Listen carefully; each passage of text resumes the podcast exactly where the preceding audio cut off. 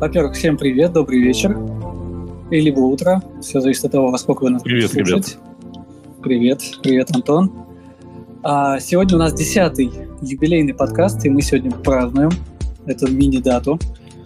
И празднуем мы, как обычно, э, тремя соведущими. Это я, Антон Швайн. Это Константин Шамин. Костя, привет. Да, ребят, всем привет. Привет, Костя. Это Руслан Асанов.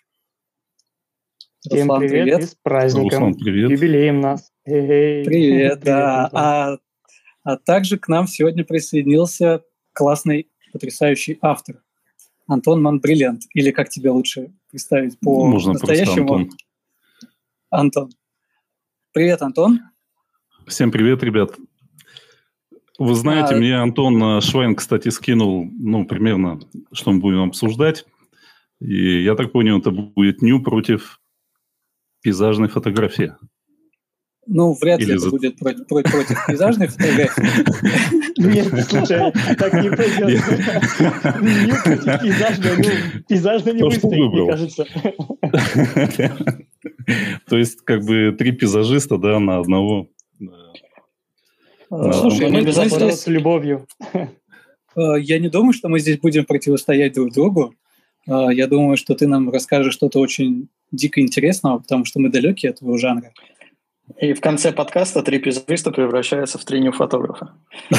То есть, э, то есть там у вас композиция, да, у Антона идет, там четкие линии, и где-то там обнаженная девушка появляется. Появится три нюзажиста. Нюзажисты, да. Отлично. Так, а давайте мы немножко познакомимся с Антоном. Антон, расскажи, пожалуйста, пару слов о себе. С чего ты начинал свой путь фотографии? Как ты пришел в этот жанр? А, ребят, на самом деле я все еще в поиске, поэтому я постоянно развиваюсь. Не сказал бы, что я куда-то там э, достаточно сильно пришел в какой-то определенный жанр, потому что я ну, стараюсь там разные фотографии снимать. Ну, может, в этот год одна стилистика, там следующая другая будет. Вот, на самом деле снимаю я около 10 лет. А, наверное, если взять осознанные съемки, там, может, последние 5. То есть первые 5 лет это мое там, обучение, там, как я начинал там изучать камеры. На самом деле все банально. Я начинал с, обыч... с обычной мыльницы, а, там обычные фотографии, там цветочки снимал, там, знаете. Вот. Э, потом меня как-то угораздило попасть на фотофорумы, и, знаете, это как-то закрутилось, я уже начал там изучать тему. А, вот. Э, я купил первую камеру, это зеркальный Canon 600D был у меня. Э, вот. Ну и как-то, знаете, вот на форумах, если долго сидеть, на самом деле ты начинаешь Э, меньше уделять фотографии, а именно задротствовать, то есть там изучать всякие там технические аспекты, динамический диапазон, там сколько камера снимает кадров и так далее. Там вот. И, знаете, я бы не выбрался с этого болота, если бы как-то на форуме на том же не познакомился там с человеком, э, Алексей Синицкий, он мне, он вел свою фотошколу на тот момент, и вот как-то он мне дал толчок, э, то есть он меня пнул, можно говорить, ну, можно так сказать, и я уже начал э, дальнейшее свое обучение, то есть начал обращать на других авторов внимание. Вот тогда у нас Дима Агеев приезжал э, в город, и как-то, знаете, я сходил на его мастер-класс, и меня зацепило. То есть вот портретная фотография, и следующий мой автор был это Дима Чепала. Я, кстати, могу, ребят, в чат, наверное, кидать потом авторов, если интересно. Да, вот. да, конечно. Ну, да, ты потом пришли нам либо... авторов, ну, либо мы сейчас нагуглим параллельно, потому а, да что не, не, каждому... я буду, давайте вот параллельно в основной чат буду кидать, вот о, о ком я веду диалог. Да, давай, потому что мы каждому подкасту делаем такой э, блок материалов, где даем ссылки, чтобы можно было визуально еще на это посмотреть. Вот, и приезжал у нас Дима Чепала, и он, э, честно сказать, э, на меня большое влияние тогда оказал. То есть он сейчас снимает в таком жанре, это провокационное ню, можно так сказать. Вот. И я захотел вот попробовать себя в этом направлении. Не знаю почему именно. Ну, то есть мне первое понравилось, что Дима Агеев там снимал, он такие классные по колористике портреты делал. Э, вот. И также у Димы я поспрашиваю про средний формат, и это будет уже э, впоследствии окажет на меня немножко тоже небольшое влияние, почему я на средний формат перешел. Вот, я это уже, когда мы технику затронем, я могу это сказать, если интересно. Вот, э, кстати, из, из авторов еще в, тот момент я начал, ну, на тот момент еще Инстаграма у нас не было, то есть в основном это был, ну, Facebook, там, контакты и так далее, какие-то сайты, вот. Много авторов нравилось, но в основном вот даже сейчас я, если на телефоне покопаюсь, я найду там, например, а, работы Кирилла, сейчас я скину, не помню, как у него фамилия, Иванов, по-моему. Вот он снимает такое концептуальное ню. И вот как-то вот эти авторы, Чипала, Кирилл, они вот на меня повлияли, и я решил вот в этом направлении развиваться. То есть ходил на всякие мастер-классы, посещал там всякие лекции. Ну, вот. Но у меня нет художественного образования, то есть я, можно сказать, самоучка. А, ну, брал я, знаешь, уроки там у Ани Шакиной по ретуши которая тоже меня поднатаскала. Правда, она сейчас ну, мало снимает, на самом деле, мало работы у нее. Кстати, тоже ее скину. Может, кому-то интересно посмотреть. А вообще ориентируюсь там на зарубежных авторов, там, которых все знают. Ну, там, Энни Лейбовиц, там, ну, не знаю, Хельмут Ньютон отчасти, наверное, Ирвин Пен, ну, там, Пауло Раверси. А сейчас вот последние годы я начал, то есть что у меня реально в фотографиях отразилось, я начал смотреть на а, современную живопись. А, там современные художники мне нравятся. Я вот одного вам скинул, он в таком стиле пишет, стиле необарокко называется. Вот, вы можете вот эти все э, детали, которые есть у этих авторов, их найти отчасти у меня. То есть э, у меня получается я через себя их идеи пропускаю, и какой-то образ у меня создается уже на моих фотографиях. То есть, получается, вот. ты от каждого берешь какую-то понравившуюся крупицу и переносишь ее на свои... Ну, я даже не знаю, как это из фотографии ну, не, не назовешь. Ну, тут, э, понимаешь, э, да, тут... Я бы не сказал, что я копирую кого-то, но и в то же время я как бы беру от, от каждого автора что-то свое. То есть мне вот, например, Энни Лейбовиц очень нравится, как они работают с композицией. Понятно, что там работает команда обработчиков, как они работают с цветом. Ну и, соответственно, у них, конечно, звезды тоже не первую, не последнюю роль играют. То есть там известные личности и так далее. Хотел бы так снимать, но пока снимаю на том уровне, как сейчас. Ничего себе, ты себе планку задал. А, слушай, Антон, а вот все-таки твой жанр это ню или будуарная фотография? Вот в чем разница а, того, а, то, той же эротики или, не дай бог, порно? Ну, тут э, на самом деле будуарная, она и, то есть подразумевает в спальне или, и, или в гримерке, ну, то есть изначально она так называлась, да, там, подразумевалось, что это девушки в белье снимаются там в спальне, или, может, это кровать какая-то, или а, какое-то помещение, да. Сейчас больше под будуарное немножко размывается границы этого жанра. То есть в основном подразумевает это белевые съемки, давайте их так назовем. Вот. Сейчас же у нас спорт популярен, поэтому все девушки пытаются а, показать свою фигуру, которую они могут там ну, создать будем так говорить, накачать или там подкачать. Вот. Сейчас э, популярны реально это белевые съемки, отчасти будуарные фотографии. Но от нее больше отходят, больше снимают на фонах обычных, в обычных студиях белых. Вот. А ню это уже, то есть ню это от французского слова это нагота, это уже жанр такой, где мы показываем эстетику обнаженного тела. Вот, оно не всегда бывает полностью обнаженное, да, это может что-то прикрыто тканью быть. Э, ну, вообще я считаю, что как бы обнаженное тело достаточно лаконично смотрится в кадре, поэтому не, не требует еще чего-то дополнительного, там, одежды. Вот. Ну и в то же время я не... Тут очень легко скатиться в порнографию на самом деле с этим ню. Как вы, может, много авторов я вижу в интернете, да, там 90% они снимают сиськи ради сисек, можно так сказать, да. Ну, Поэтому... сиськи ради лайков скорее, да? Ну и ради лайков в том числе, то есть там можете там, многих авторов увидеть, которые там абсолютно э, простая композиция, там задница может в трусах, и она набирает там, я не знаю, там 10 тысяч лайков. Вот. Поэтому надо воспитывать вкус. Я считаю, что вот вся эта насмотренность на разных э, хороших фотографов, разные группы э, по фотографии, она все равно выливается ну, в такой результат, который вы будете ну, на фотографии воплощать. Я, кстати, иногда провожу обучение, поэтому у меня э, есть уже заготовленные ссылочки, я могу потом прикрепить, ну, прикрепить файл, то есть на какие группы я подписан, может, фильмы какие-то, там у меня тоже есть списочек, если интересно. Это, это на самом деле очень информация для, вот. всех, для всех слушателей.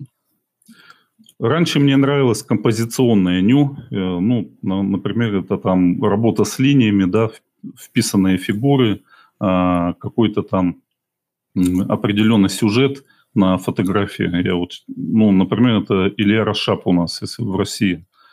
Его многие знают. Сейчас ссылку скинул. Вот. Э, раньше нравились его работы, но потом я понял, что у меня э, с композицией не лады. То есть я не могу там придумать какую-то историю, как у него там, может, детективная история даже прослеживается на многих, многих кадрах. Вот. Мне больше понравилось эмоциональное. У него то, что Дима снимает, Дима Чапала. То есть там может какой-то антураж, да, там обычной комнаты быть, но интересный взгляд модели, да, или там приоткрытые губы, что-то вот такое, или поза какая-то. Ну, в общем, фотография, которая вызывает эмоцию. Вот Антон, жанр а, мне больше. А, ты, а ты не видел такого фотографа Радислав Дрибин? Он, в принципе, тоже в ню фотографии а, не, не, известен. Не, не, не с тряпочками, да? Да, да, но у него такой подход... Ну, конечно, видел. Да. У него подход именно так, э, картинный, то есть он пытается ну, не воссоздать, а вот именно в стилистике живописи. Ну, наверное, можно так сказать, в стилистике живописи да, преподнести вот это вот не. Угу. Да, у вот него интересно вообще этот стиль как? Слушай, это интересно. У него хорошо получается, я смотрю, у него много уже там, на каких конкурсах он засветился, там, ну, везде его вижу, абсолютно везде его работы. А, вот. Молодец, почему нет?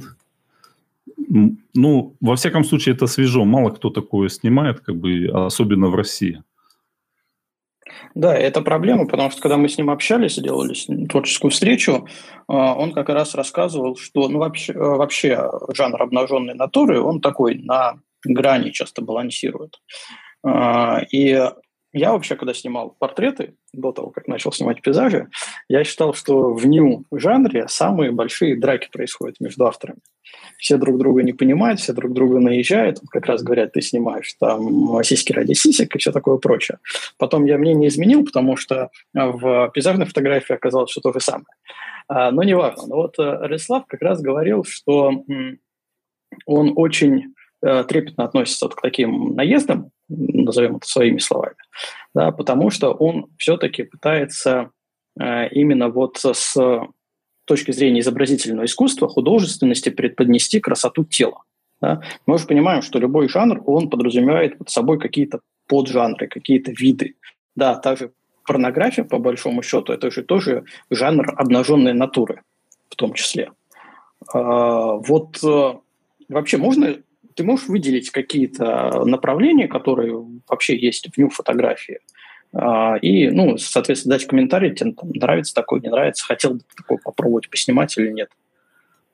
Э, слушайте, интересно получается, если вот вы ради шутки наберете в интернете там тренды нью фотографии. Там. У вас наверняка Жора Череднядьев выскочит. Я вам, э, наверное, 90% я его сейчас ссылку. Я люблю Жору, как бы его работы очень мне нравятся. Но он безумное количество людей обучил э, своей обработке. И поэтому в России я ее иногда называю суровая российская фотография. То есть очень много фотографов похожие, прям делаю фотки на него. Ну, у Жоры там свой стиль, да, он там интересно показывает концепции. Ну, то есть там работа с окружением, много деталей на фото. Вот. Э, не знаю, он в чате нет. Да-да-да, он, он, нас точно... он нас слушает. Я ему там... поднять руку и Алаверде ответить. А нельзя ли это назвать э, уже фирменным стилем? То есть а, есть несколько фотографов, ну вот э, не, не только в Ньюпорте, тот же а, Жора или, не знаю, Казанцев, которые вот угадываются с первого взгляда. Понятно, что есть люди, которые отучились, там что-то подражают, работают в такой же стилистике, но обычно первоисточник, он все равно угадывается. А нельзя ли вот сказать, что да, это сложившийся стиль, ну и что, что, ну и то, что люди подражают, это как бы а, такой, ну не планка, не, а это уровень. на самом деле классно, то есть они родоначальники. А, если вы вспомните, есть такой фотограф Дан Хичо, а, да. он там начал, а, то есть был такой период, да, там в 2000-х, в 2010-м, там он тонировал фотографии, там у него был два цвета на фото, и все вот пытались повторить эти тонировки, то есть э, я не знаю, максимальное количество людей видел с этими тонировками. Так интересно смотрелось, но никто не мог повторить именно как у него, хотя он там прессы-то у него были для Lightroom и так далее. То есть все равно сам автор, ну, то есть родоначальник, да, у него есть какая-то определенная идея, просто не все ее понимают. Они думают, что дело в обработке. То есть дело там я сделаю такую же тонировку, у меня также получится. Но не совсем. То есть есть определенные детали, на которые обращаешь внимание. Так же, как у Жора, да, там э, он классно видит цвет, он видит сочетание вот этих цветов, видит, э, какие еще предметы разместить в кадре, чтобы они привлекали внимание. Вот, потому что, вы знаете, когда вот ленту листаешь там между фотографами, листаешь, листаешь, там 9 из 10 фотографий вообще ну, не западают, то есть ты их не вспомнишь. У, у Жоры я помню фотки, многие абсолютно. Вот. У Чипалы помню, как-то они, вот знаете, западают в душу. Вот. И по поводу трендов, ну, конечно, как бы вся индустрия, там, гламур, э, fashion, она задает. Э, тренды там были, ну, тоже у меня, э, то есть написано «Ненавижу блески». Вот я в определенный момент, там, Бьонс у нас снималась с блесками для какой-то фотосессии, и все начали повторять, то есть блески с маслом. Вот, одно время, это лет пять назад было. Вот, сейчас вот тренд я у всех вижу абсолютно, это там тело в масле, и сверху они воду наносят, капельки воды. Да, вот такие вот. Вот, по Но ну, поводу ты... трендов. Ну, интересно, в общем, на самом деле, как индустрия развивается. Вот. Э, последнее время вот вижу, последние годы аквасъемок очень много у всех абсолютно. То есть, кто первый был там, успел э, ну, наснимать уникальных кадров. Сейчас они друг на друга все похожие. Ну, то есть, вот студии открылись, да, Аква в Москве, и понеслось. Вот, вот а я... в случае, в случае ага. тебя, Антон, ты следишь за этими трендами, пытаешься ли ты за ними вообще угнаться? Слушай, дело в том, что я, наверное, если с позиции коммерции рассматривать, то, конечно, я не могу полностью переключиться на какое-то артовые фотографии, иначе ну, просто клиенты это не поймут. Многие хотят, то есть, знаешь, там девушки пишут, например, «А вот ты то-то, то-то снимаешь, а когда ты будешь там в белье снимать? Или когда вот такие фотки, как там, ну, вот ребята у Маврина написали, да, там в чате. Ну, то есть люди хотят э, простых фотографий, многие. Они не понимают, что есть художественная фотография. Вот поэтому ага, то, я, то должен, есть... я должен частично, частично и также ее снимать. Это очень тяжело, на самом деле, заставить э, людей покупать твои работы, которые ты ну, делаешь э, полностью вартовые, вартовые фотографии, да, не касаясь там гламура и так далее. То есть фактически твои клиенты хотят подождать, когда тебе станет лень делать арт, и когда ты перейдешь... Ну, не все, не, не все. Есть, у меня, есть у меня постоянные клиенты, которые именно хотят необычные фотографии. Так, отлично. То есть они идут а, за моим видением. Да. У клиентов всегда э, есть свои претензии к любому автору, к любому творчеству. Ну, да, нужно всегда найти своего. Слушай, Антон, хотел сейчас задать вопрос. Э, вот мы дальше подойдем еще к коммерции, к вопросам по клиентам э, и так далее. А сейчас вот интересно было узнать э, больше по реквизиту. Вот сама ню фотография, чем как характеризуется? Что важнее, наличие реквизита или его отсутствие? для того, чтобы фотография была ним. Вот где ты берешь реквизиты какое для того, чтобы вот поставить свои съемки? Э, слушайте, тут интересная история получается на самом деле. То есть э, некоторые приходят на съемку, да, они не готовятся к ней. Они начинают снимать вот э, что у них в данный момент получается, да, там как Дима Чипала, он вообще практически не готовится, то есть они там приезжают, я так не могу, то есть я, мне удобнее, когда я продумываю заранее, то есть так составляю примерный план, что мы будем снимать, может какие-то цветовые сочетания уже заранее продумываю. Я ну, часто вожу с собой там какие-то куски ткани, э, чтобы закрыть ненужные, ненужные предметы в студии, например да, или там... Ну, это для например. организации именно фона, получается, э, то, что будешь снимать. А ну, вот для да, самой модели... Мы, а, с моделью мы, да, то есть я, я тоже заранее прошу там подготовиться, там определенный макияж, там, либо это нюдовый макияж, да, будет очень легкий. Э, может, волосы там подзавить нужно под определенную идею. Угу. Вот. Я стараюсь это продумать заранее. То есть я, наверное, из тех фотографов, которые готовятся к съемке именно... Есть такой, кстати, психологический прием, может кому-то понадобиться, ну или поможет. Вот вы начинаете, вот у вас съемка через неделю, например, на определенную дату. Вы всю эту неделю ходите и думаете об этом съемке. Именно вот вы откиньте остальное все и думайте об этой съемке. То есть продумывайте эту идею, как вы будете снимать. И вот она реально, эта методика помогает, ну, мне, во всяком случае, помогает э, сосредоточиться то есть, и сделать хорошие кадры. Материализовать, ну, кстати, короче. А, сразу по подготовке. А, ты а, сам снимаешь, полностью проводишь эту съемку, или у тебя есть какой-то, какая-то команда, коллектив, который тебе помогает, из визажистов, стилист, гримеров и так далее? Кто Слушай, мог тебе подготовить на... заранее? Э, на самом деле э, я снимаю один. Но вообще, если какие-то большие проекты, да, вот там ювелирку снимали или там для клиники, для какой-то, это, конечно, команда. То есть там визажист, возможно, стилист и так далее. Вот, но своей работы я в основном, то, что у меня выложено в портфолио, там, в Инстаграме, я снимаю один на один, потому что это более Э, помогает более интимная обстановка, да, помогает раскрыть модель э, быстрее, да, когда там будет куча команды, это будет сложнее сделать. Да, вот это как раз было очень интересно по этому поводу. Это, это, это такое, ну, может, это противное, конечно, слово, интимная обстановка, но оно на самом деле так и есть. Э, вот.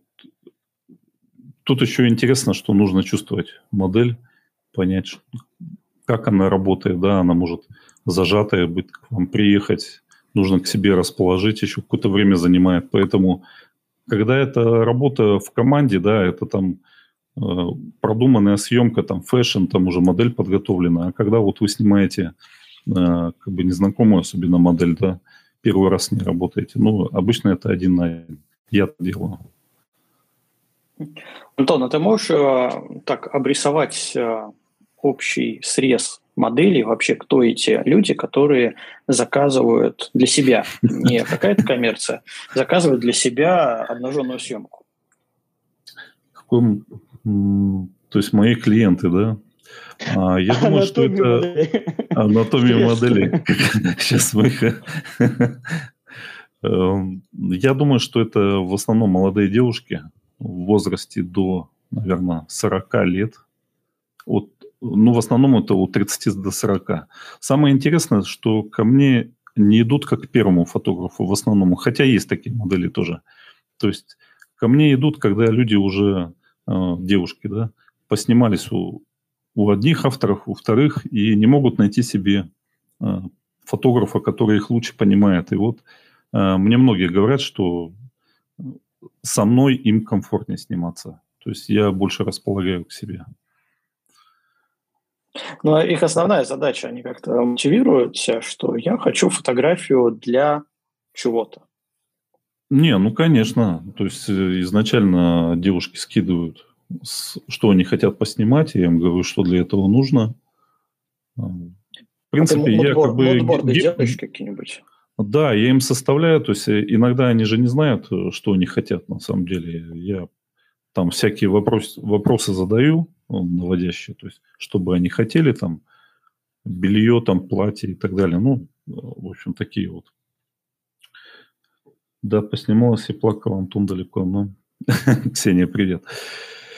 Вот, да, мудборды, конечно, для модели составляют, то есть несколько идей, возможно, у меня куча идей в телефоне заранее уже заготовленных, э, можно, я обычно их скидываю, то есть девочка хочет съемку, я ее скидываю, вот такая тебе подойдет, и вот уже от этого отталкиваюсь, на что сделать упор, да, там, что бы она хотела. Может, она вообще пришла там э, за чебышными фотками, там, нюшными, ей не надо вот эти все э, интерьер, там, знаю, изыски, да. Вот я а стараюсь... Были такие, угу. были такие, которые приходили за конкретными кадрами, то есть даже там из твоего в портфолио или там найденные в интернете говорили, я хочу вот так. И, ну, все, и мне ничего не надо, вот только вот так, такую фотографию мне, пожалуйста.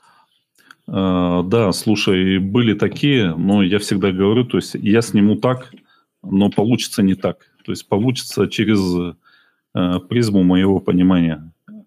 Я, вот знаете, я брал там фотографию Паула Рверси, по-моему, там Водянова лежит на диване э, согнутыми ногами. я снимал одну модель. Так, я снимал другую. Я снимал еще одну. У меня не получается. То там то там нога вылезет, то рука по-другому. Ну, то есть, как бы, вроде то же самое снимаешь, и, ну, получается по-своему, в общем. Я поэтому частично отказался от копирования идей. Вот. Я, может, беру какие-то общие основы, там, свет, постановку, вот, но делаю по-своему. Ну, и моделям пытаюсь это тоже объяснить. Эскортницы вебкам-модели, ну. Ты вообще с такими ну, Это, это мои кон- конкурентки.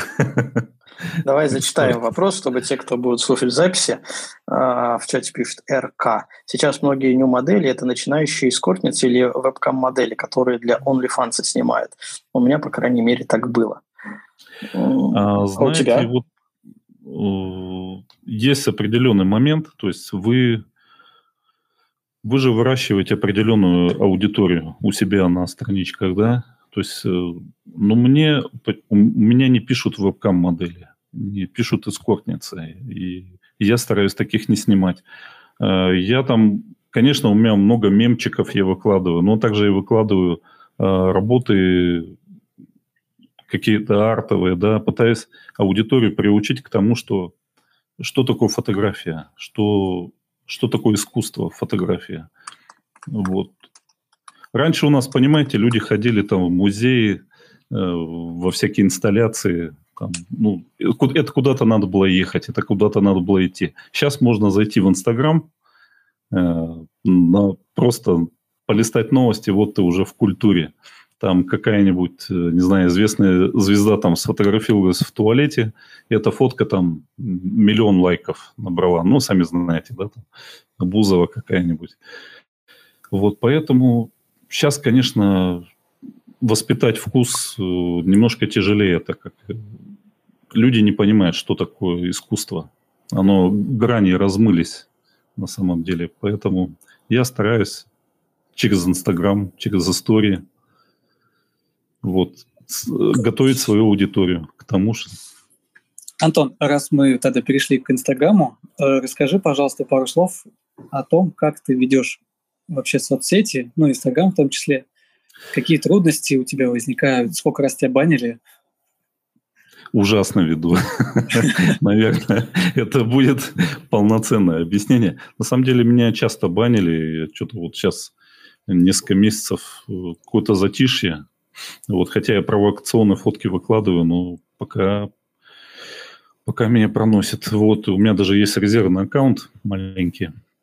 Вот, на самом деле, сейчас политика Facebook, Instagram, она довольно, довольно странная. То есть, людей могут там ни за что забанить там в любой момент. Поэтому ну, тяжело. Э, надо какую-то площадку тоже искать, но я пока не готов там уходить на OnlyFans, уходить на Patreon. Там. Это из-за, из-за, из-за того, что они платные?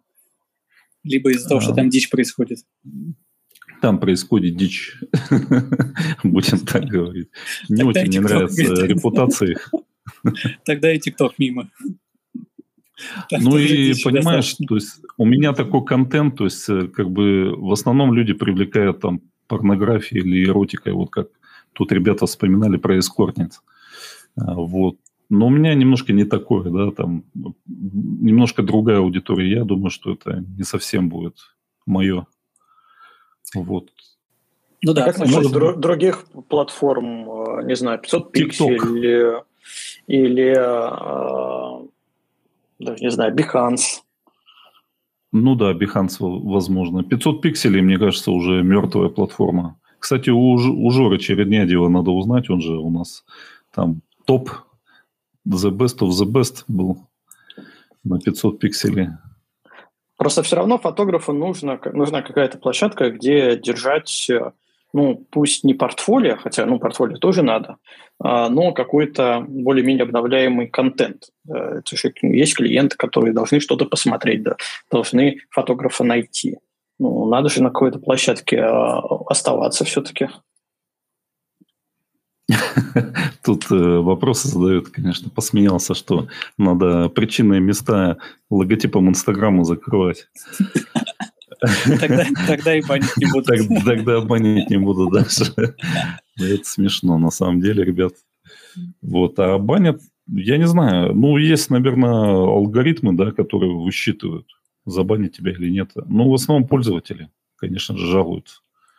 Слушай, а вот. не кажется ли тебе, что это могут быть твои конкуренты, например? Промышляют ну, такими. Может быть, Там же ну... сколько, пять, пять жалоб отправили, и пошло на рассмотрение в Инстаграм, забанить тебя или нет.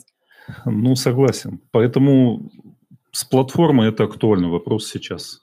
Пока я еще не решил, что делать и куда уходить. Ага, Ты не мониторишь, не спрашиваешь других э, фотографов? По цеху? А, чем ну, я спрашиваю, ну, все, все, все в основном это Patreon и э, там как уже On, only, OnlyFans. OnlyFans, да, OnlyFans, ну. А, слушай, Антон, а если... в Instagram написывают премиум uh, еще одна новая платформа, но больше на спамеров, конечно, похоже. Премиум да. fans. Можно еще да. в ТикТок уходить, на самом деле, там снимать коротенькие видео, бэкстейджи. Э, прикольные. Вот хочется попробовать себя в этом. Ну, тогда потом поделись ссылочкой в Инстаграме. А может, я пойду в пейзажные фотографы, буду вам конкуренцию создавать. Э, слушай, вот. фото... хороших фотографов много не бывает. Ну, не мне, знаю, мне кажется, я у вас... Понятно. Я у вас работы глянул и подумал, ну, ребята, вы даете, меня пригласили серьезно снимаете. А, вот. Антон, слушай, а если вернуться немножко назад, откатиться в нашем, в нашем разговоре про интимную составляющую, да, ты говорил. А насколько тебе вот такая интимная составляющая, интимный, как сказать, процесс с моделью мешает твоей личной жизни? Э, к чему я веду? Ты женат? А, да, ребят, я женат. Сейчас и... кто-то слезу смахнул. Мне вот уведомление это пришло. Как... А, я э, же... Ну, я стараюсь это не мешать. Это, конечно, как бы определенным образом влияет. Это всякие ненужные разговоры, да. Вот. Единственное, что тут может помочь, это что ты реально будешь снимать э, артовые фотографии, да, как, то есть заниматься искусством, а не, порно, не порнографией. И больше тут вариантов нету. А, вот, а есть... супруга твоя участвует в съемках? Я имею в виду, вот, может, вот ты, не по, вот, ты не, вот ты не поверишь, у меня вот на страничке есть куча моих фотографий именно с ней. А я, к этому, я к этому и веду. Я сейчас как раз скину ссылочку в чат. Я думаю, ты не против? Это нет, 30, нет, я не против, конечно. фото. И вот прокомментируй, пожалуйста, вот эту фотографию, как она Давай. вообще, как она создавалась. Потому что она меня на самом деле очень сильно зацепила, когда я это раз увидел. О, создавалась она дома. Э, одним зимним вечером долгим. Вот. Э, снимаю я, да, иногда зимой, э, так как у нас достаточно холодно в Сибири, снимаю я дома. Накупил себе холстов, тканей. То есть я могу вот такие инсталляции делать дома. Ну, снято это, по-моему, на, на 35 миллиметров. И тут интересный эффект такой софт. Это на самом деле фильтр на, накручен на объектив кэноновский. А вот он софтит картинку. Вот снято, по-моему, одним кадром, одним дублем. То есть тут фотошопом минимально. Я даже, по-моему, показывал обработку этой фотки. И один источник света, то есть я задействую, дома снимаю, да, вот такие вот инсталляции маленькие. А, то есть у меня а... один источник света, один отражатель, один фон – я и супруга, и все.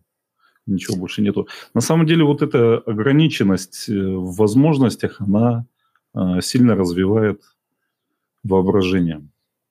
То есть когда у тебя нету возможности там больших помещений, да, ты, ты стараешься как-то ужаться, но э, лучше строишь композицию, грамотнее это делаешь. Вот. Поэтому я вот, например, и в технике также выбираю, то есть я не стараюсь там супер навороченные камеры купить, потому что э, не слишком развязывают руки, слишком много возможностей дают фотографу. Ага, да, может быть, перейдем как раз и поговорим о технике. Да, а, конечно. Какие... Вот ты... мое, мое любимое. Твое любимое? Какой а, минимальный набор техники ты используешь на своих съемках? Вот даже на примере вот этой вот фотографии. Слушайте, на самом деле, на самом деле большинство моих работ можно повторить с полтинником 51,8, самым дешевым.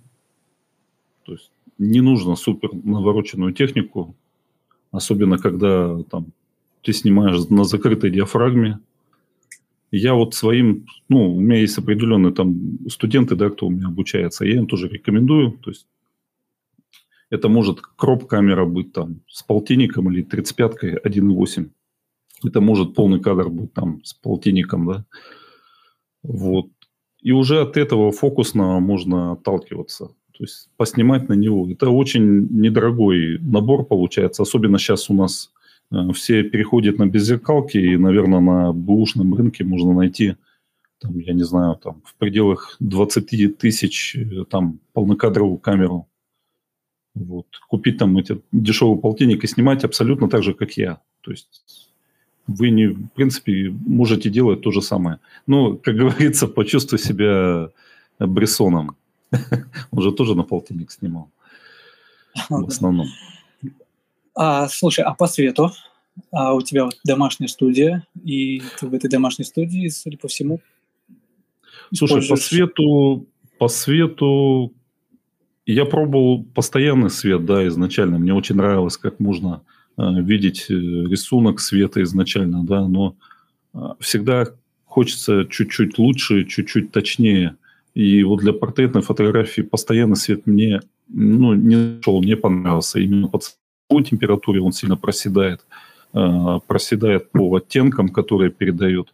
Поэтому я купил себе моноблок, недорогой Godox, и я его вожу, он аккумуляторный, то есть там розетка не нужна. Я могу и на пленере снимать с ним. Вот а, сейчас вообще у Godox есть у у Godox есть вспышки там 200 э, аккумуляторные. Вообще классная штука, дешевая как бы. И небольшие их можно с собой возить. Классно снимать на них. Вот, но в основном я, конечно, люблю естественный свет, потому что, ну, то есть вспышка, она все равно ее видно, немножко создает э, эффект искусственности на фотографии.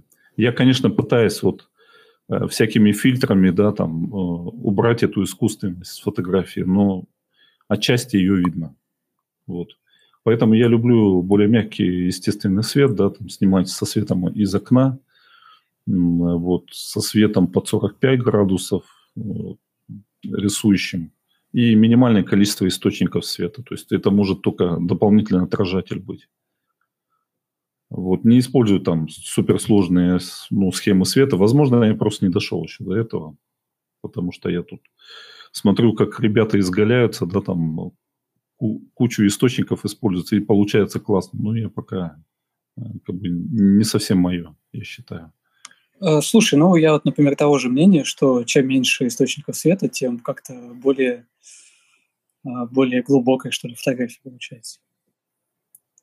Ну да, про Рошапа. Ага, вот э, я когда начинал свое путешествие в мир фотографии, я очень много изучал, как он снимает, но у меня так не получалось абсолютно. То есть тут надо немножко перестраивать логику съемки – вот. И плюс у Рошапа, то есть он снимает э, сюжетные фотографии, да, там несколько действующих лиц может быть, и каждому лицу, то есть он там определенное освещение подстраивает.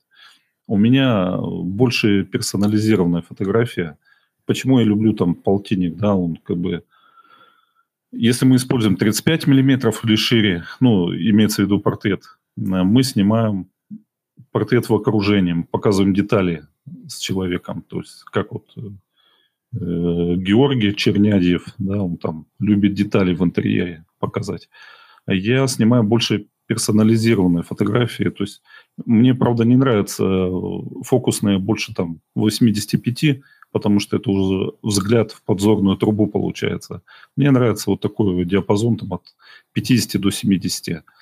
Вот. И у меня больше акцент на самом человеке, на его эмоции, на его позе. Вот. Поэтому полтинник, наверное. Вот. Хотя вот на среднем формате у меня сейчас 80-ка, это 60 миллиметров. Ну, примерно. А, слушай, а как так получилось, что ты перешел на средний формат? Это же бешеные деньги. А, Никому не рекомендую. вот. На самом деле просто... Лучшая реклама Hasselblad. Не, ну Хассель, он Хассель, он без меня проживет. Как бы. Их тоже есть за что поругать. Вот, на самом деле, столько лет я снимал на Canon, да, немножко устал уже от его э, цветовой схемы, которую он делает. Там, кто бы, ну, как бы не говорил, что камеры, они примерно плюс-минус одинаковые, все равно вот есть а, определенные моменты, которые вы не сможете повторить там у Никона одно, там у Canon другое. Но чтобы не спорить, просто мне это все надоело, и я захотел чего-то уникального. То есть вот э, средний формат, он действительно дает даже вот такой, ну, как бы небольшого размера, как Хасель, там, ну, матрица 44 на 33, есть и больше. Но он все равно дает э, лук такой вот взгляд немножко...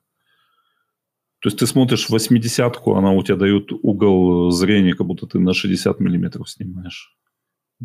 Искажение при этом, как с 80-ки. Плюс э, на среднем формате больше глубина цвета, то есть это более глубокие цвета получаются. Ну, а опять же, там на Хаселе есть RAW 16-битные. Вот, на Фуджике не помню там какой, ну, на основном конкуренте. Вот, поэтому постепенно я пришел к Хасселю, то есть я захотел камеру, на которой буду меньше обрабатывать. И она будет уникальную картинку давать. Ну, поэтому ну, Получается, X1, да, у тебя? Камера? Да, у меня первые самые дешевые. Дешевый. Скажешь тоже. Ну, слушай, у нас в чате Александр поднимает руку, надо да, да, да, конечно. Слово. Александр, привет. Нажми на микрофончик. Добрый день. Да, меня почему-то все упорно хотят назвать Александром, хотя Алексей. О, Алексей. Да, да, да. Я уже привык, на самом деле. А почему не Александр? Можно предъявить по этому тебе. А вопрос такой, вот про психологию взаимодействия с моделью. То есть как э, ты добиваешься того самого, э, той самой эмоции в кадре, вот, про которую говорили до того, как начали про технику говорить. А, то есть вот именно психология, как вот происходит именно взаимодействие? Алексей, слушай, ну тут интересный момент, на самом деле, э, как бы банально не звучало, не надо молчать на съемке, то есть надо постоянно вести какой-то диалог, э, потому что ничего нет хуже, чем молчаливый фотограф. И вот в процессе этого диалога вы располагаете к себе модель. То есть она немножко начинает вам доверять. И вот когда она немножко подустанет, то есть вот она, у нее закончатся эти заученные позы, которые она там может готовилась к съемке, знаете, там девушки позируют, там наверняка перед, перед зеркалом учат, как они встанут. Вот когда у нее это закончится, где-то под конец второго часа съемки она начнет вам выдавать такие эмоции. То есть, получается, это скорее не психология, а механика выходит. Ну и механика в том числе, да. Но этого не получится, если вы будете молчать. Э, да, спасибо. Я думаю, я думаю так. Ну, во всяком случае, я, я так это вижу со своей позиции. Антон, э, слушай, а вот в пленочное время, я еще снимал на пленку в свое время, а, была такая шутка, э, что когда ты снимаешь портрет, в принципе, портрет сейчас не, про, не броню, то первые полчаса ты можешь пленку не заряжать фотоаппарат. А, да, ну, многие так и делали. Да, ну, действительно так и делали, я так и делал, потому что это то самое время, такое условное время, чтобы дать модели раскрепоститься. Понятно, что сейчас у нас там флешка, и, в принципе, не жалко эти кадры. А вот по твоей, может быть, если какую-нибудь подбивал статистику, а, как много у тебя хороших результатов а, в первые полчаса времени с абсолютно незнакомым человеком, который первый раз пришел к тебе на съемку? А, слушай, тут интересная штука на самом деле получается. Когда у меня был Canon, я мог снимать за съемку там 3000 кадров, 2000 кадров за двухчасовую, за два часа. Я мог просто щелкать поначалу модели просто, чтобы она привыкла. А, то есть делать ей какие-то кадры, какие она хочет да, видеть.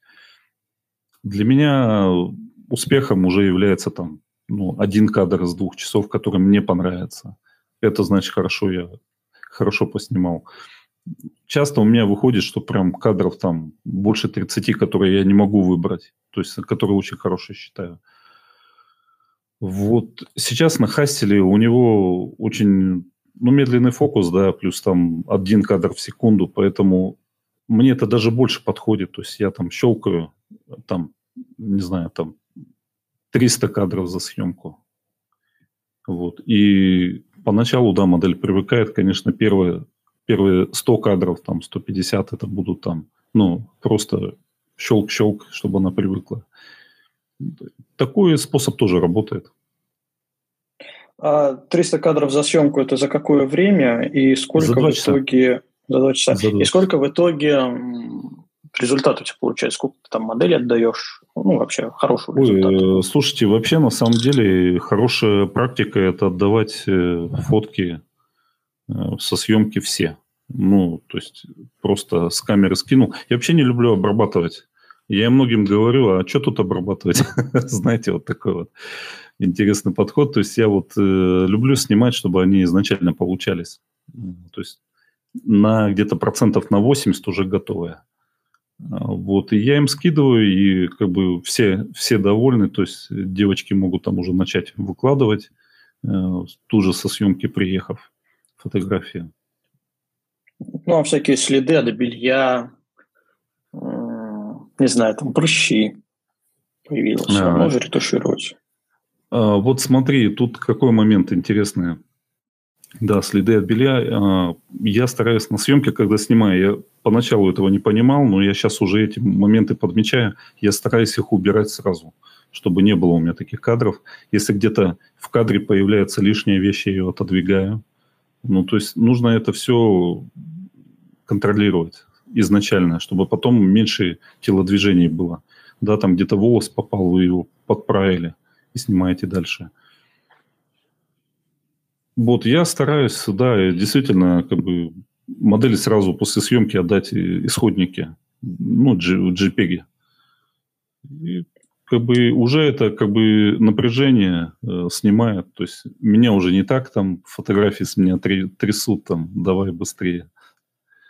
Вот. А нет получается... такого, что они берут, выкладывают а, вот сырцы твои, а ты потом обрабатываешь, может, там Ой, слушай, по-другому как-то вот... скадрируешь. Э, нет такого, что тебя отметили, а ты такой, фу, это вообще я по-другому сделал. В итоге по-другому сделал. Не, я, конечно... Фильтры понакидают. Не, я в любом случае сделал бы по-другому, но э, некоторые модели любят обрабатывать сами себе фотки.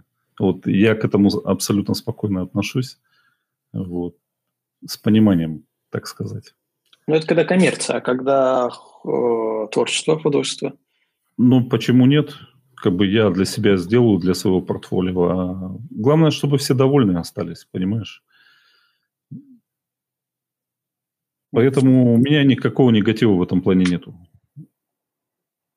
Ну, в целом, э, раз уже затронули всякую посудообработку, тем более ты сказал, что она у тебя минималка, давай тогда быстренько, может, пробежимся. Какие-нибудь основные такие рэперы, э, на что ты обращаешь внимание и что достойно коррекции э, в фотошопе, ну или где-то, и в чем ты обрабатываешь, кстати. А, слушайте, тут какая история на самом деле? То есть, почему я вообще обрабатываю, почему мы обрабатываем там портретные кадры, там, ну, почему мы людей обрабатываем в том числе? Камера, она снимает абсолютно. Э, то есть она подчеркивает все детали.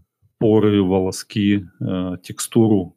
Э, когда у нас мозг человека, он так устроен, мы смотрим на другого человека, мы не видим эти все моменты.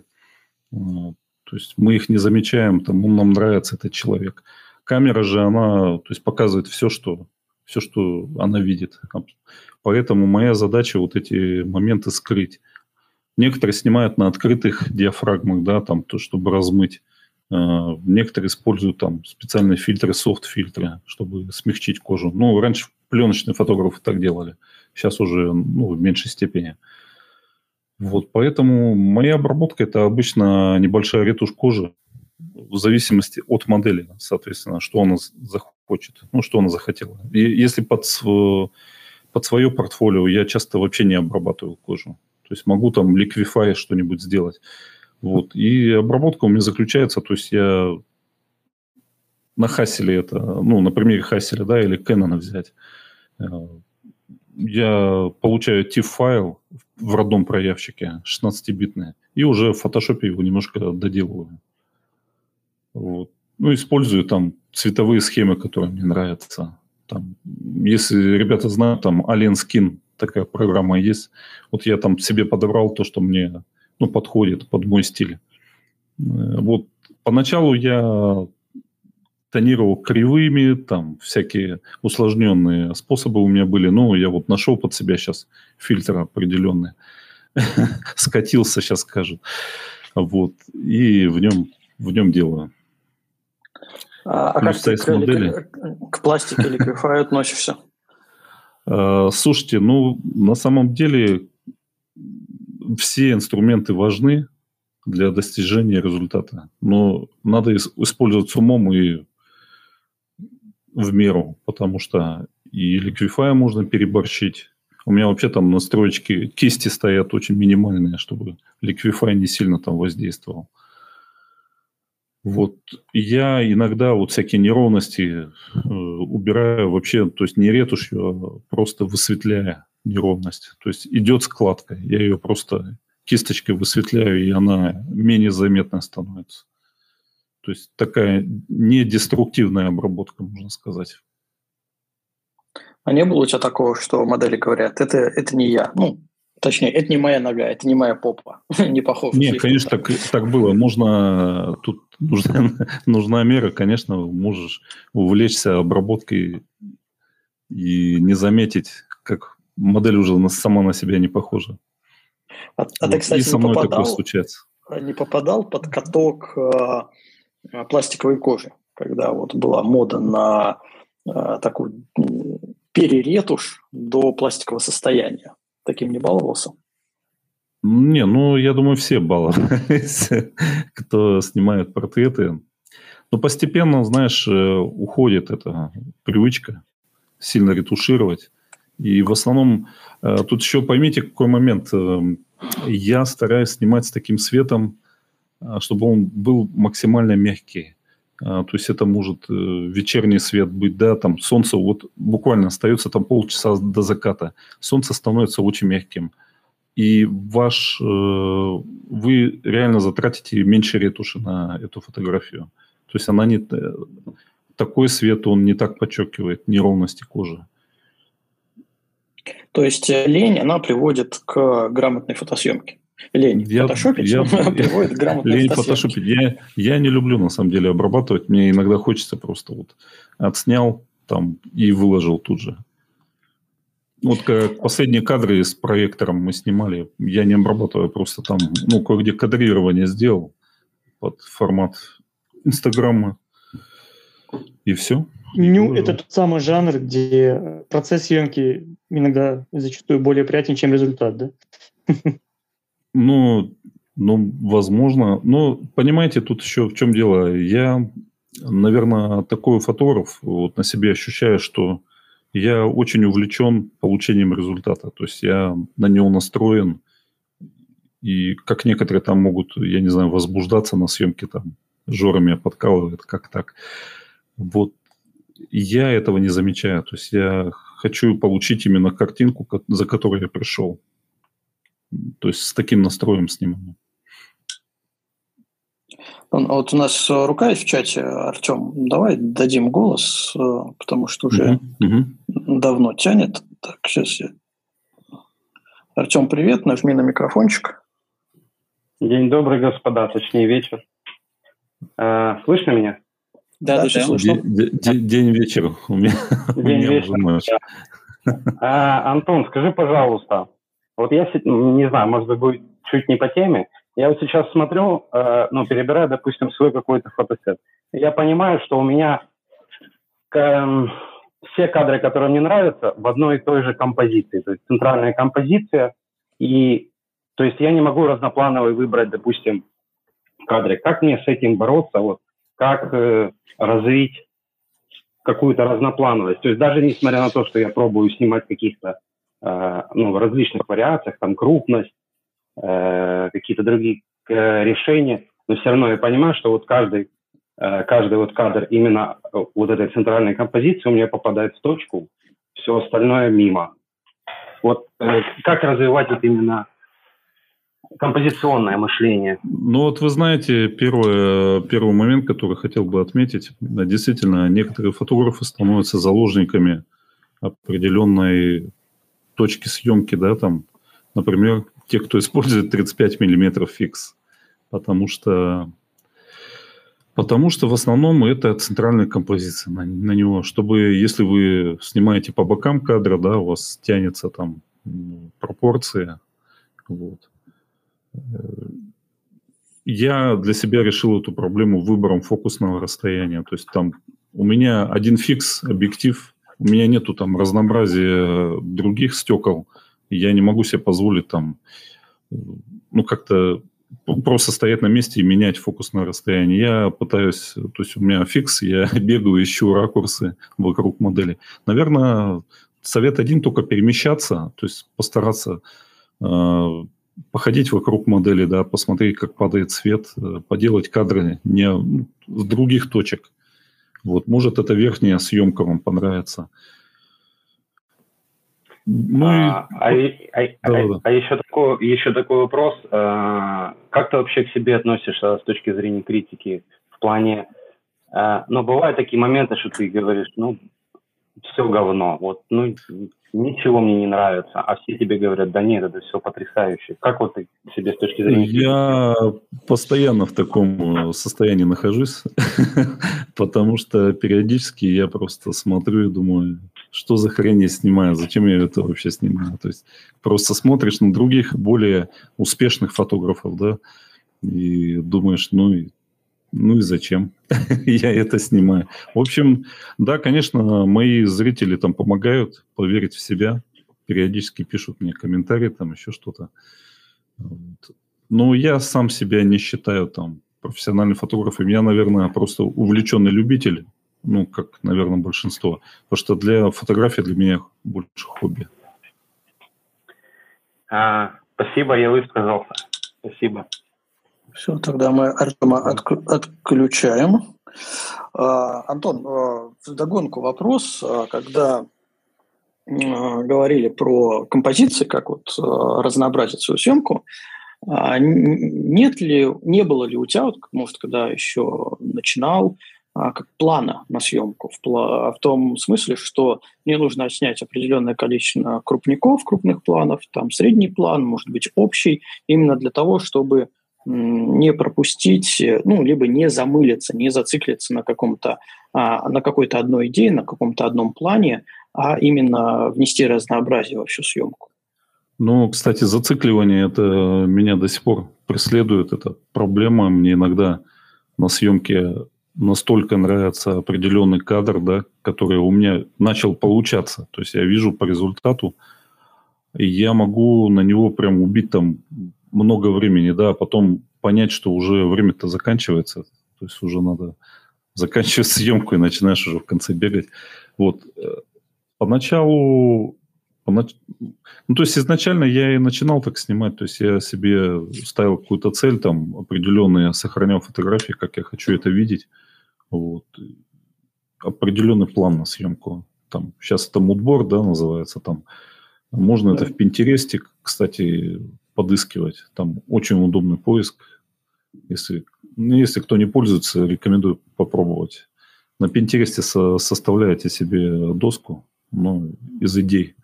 И классно. Все. У вас все в телефоне практически. Вот, либо в телефон сохраняйте кадры, которые вам понравились. Там. Вот. У меня сохраненок, я не знаю, там весь телефон забит сохраненками. То есть я их сортирую по папочкам. Вот, и по поводу ракурсов, ну, я это изначально продумываю. Ну, это уже сейчас, то есть, да, у тебя есть подготовка. А до этого то как? Какой, ну, я э, веду к чему? Можно, можем ли мы дать совет человеку, что, чтобы он не зацикливался, держать в голове, что ему надо снять как минимум три плана. Да? Крупный, средний и общий. И когда он понимает, что завис в каком-то одном плане, ну, давай переметнись в другой, ну, и так вот э, разгрузи мозг э, другими видами. Ну, обычно техника съемки, она, да, действительно нужно придерживаться. То есть там вы сняли общий план, вы сняли там поясной план, портрет, да, вы сняли там близкий портрет, и периодически чередуете это. Белье, белье, сню, одежду. Ну да, типа того. Локально. Кадрирование разное попробовать. Давай дадим, у нас рука еще, рука в чате есть, дадим голос Максу.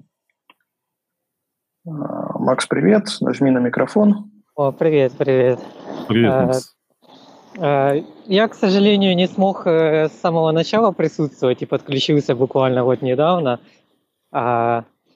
Меня интересует э, ну, один вопрос, достаточно продолжительное время, э, так как я снимаю в основном портрет. А, ну и время от времени поступает э, как бы просьбы снять ню. Вот. И насмотренности как таковой у меня нету относительно касательно ню, и меня постоянно преследует некая неуверенность, что ли, или, может, как опасение, что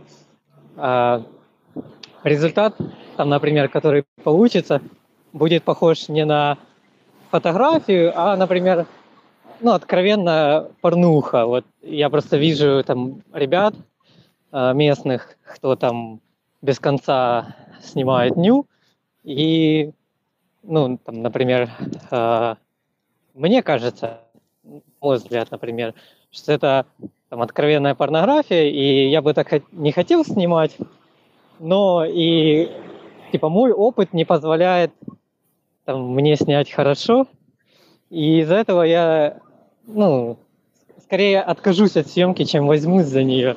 И вот мне не, не, не получал, не было возможности спросить у человека из этой области, ну, было ли у вас такое, там, какие, такого, такого плана сомнения, и как вы с этим там, поборолись, например? Я думаю, тут есть один совет, который вам, возможно, поможет. Вы начните, а, то есть предложите модели а, снять не ню, а снять а, портрет, да, может в каком-то э, тонком платье, да, который больше подходит на эротические фотографии, да. То есть не кидайте сразу именно в обнажение модели. А попробуйте снять, может, в белье там, поэкспериментировать. Если у вас, э, то есть если вы поймете, как снимать э, тело, да, как изгибы снимать, как, как ставить модель, то, возможно, у вас э, потом уже можете ее оголить, да, ну, возможно, не, не на первой съемке, вот, и уже снять красиво. Тут много нюансов, на самом деле, так как тело у нас, ну, у всех не идеальное, да, там есть определенный момент, у кого-то растяжки, вот.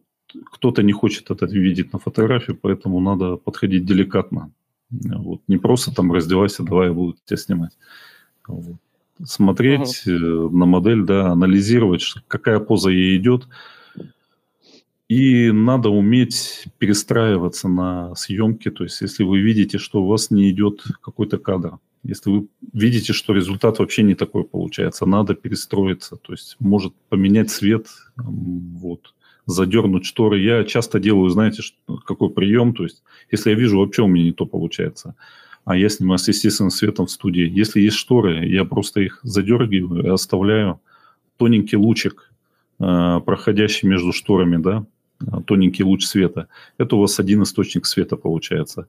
Вот и от него начинаете э, плясать, то есть у вас э, фон уходит в тень, да, но это на многих фотографиях моих, да, вот вы можете покрутить модель, боком ее поставить, и таким образом вы отрисовываете на модели определенные линии. Да? Вот вы смотрите, то есть какие линии подходят в данный момент. Вот. Ну и опять же, то есть, э, если у вас не было опыта в нью-съемке, ну, попробуйте с частичного обнажения сначала, то есть не полное. То есть, э, Я грубо говоря, эротику какую-то поснимать. Понял, спасибо. То есть это примерно то, что, то, на что нужно обращать внимание на съемке, когда ну, начинаешь только. Правильно я вас понял? Ну да, верно. Ну, да. то есть изначально, вот я когда начинающий был, э, я многие моменты эти не видел. И мне не, никто этого не, не подсказывал. То есть очень тяжело было сориентироваться, правильно я делаю, неправильно. Конечно, я ошибался. Как бы.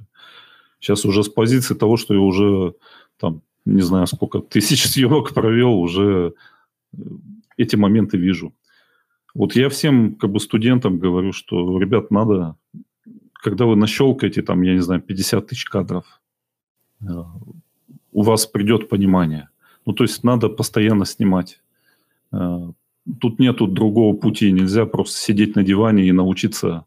Ага, встал, я сейчас сделаю шедевр.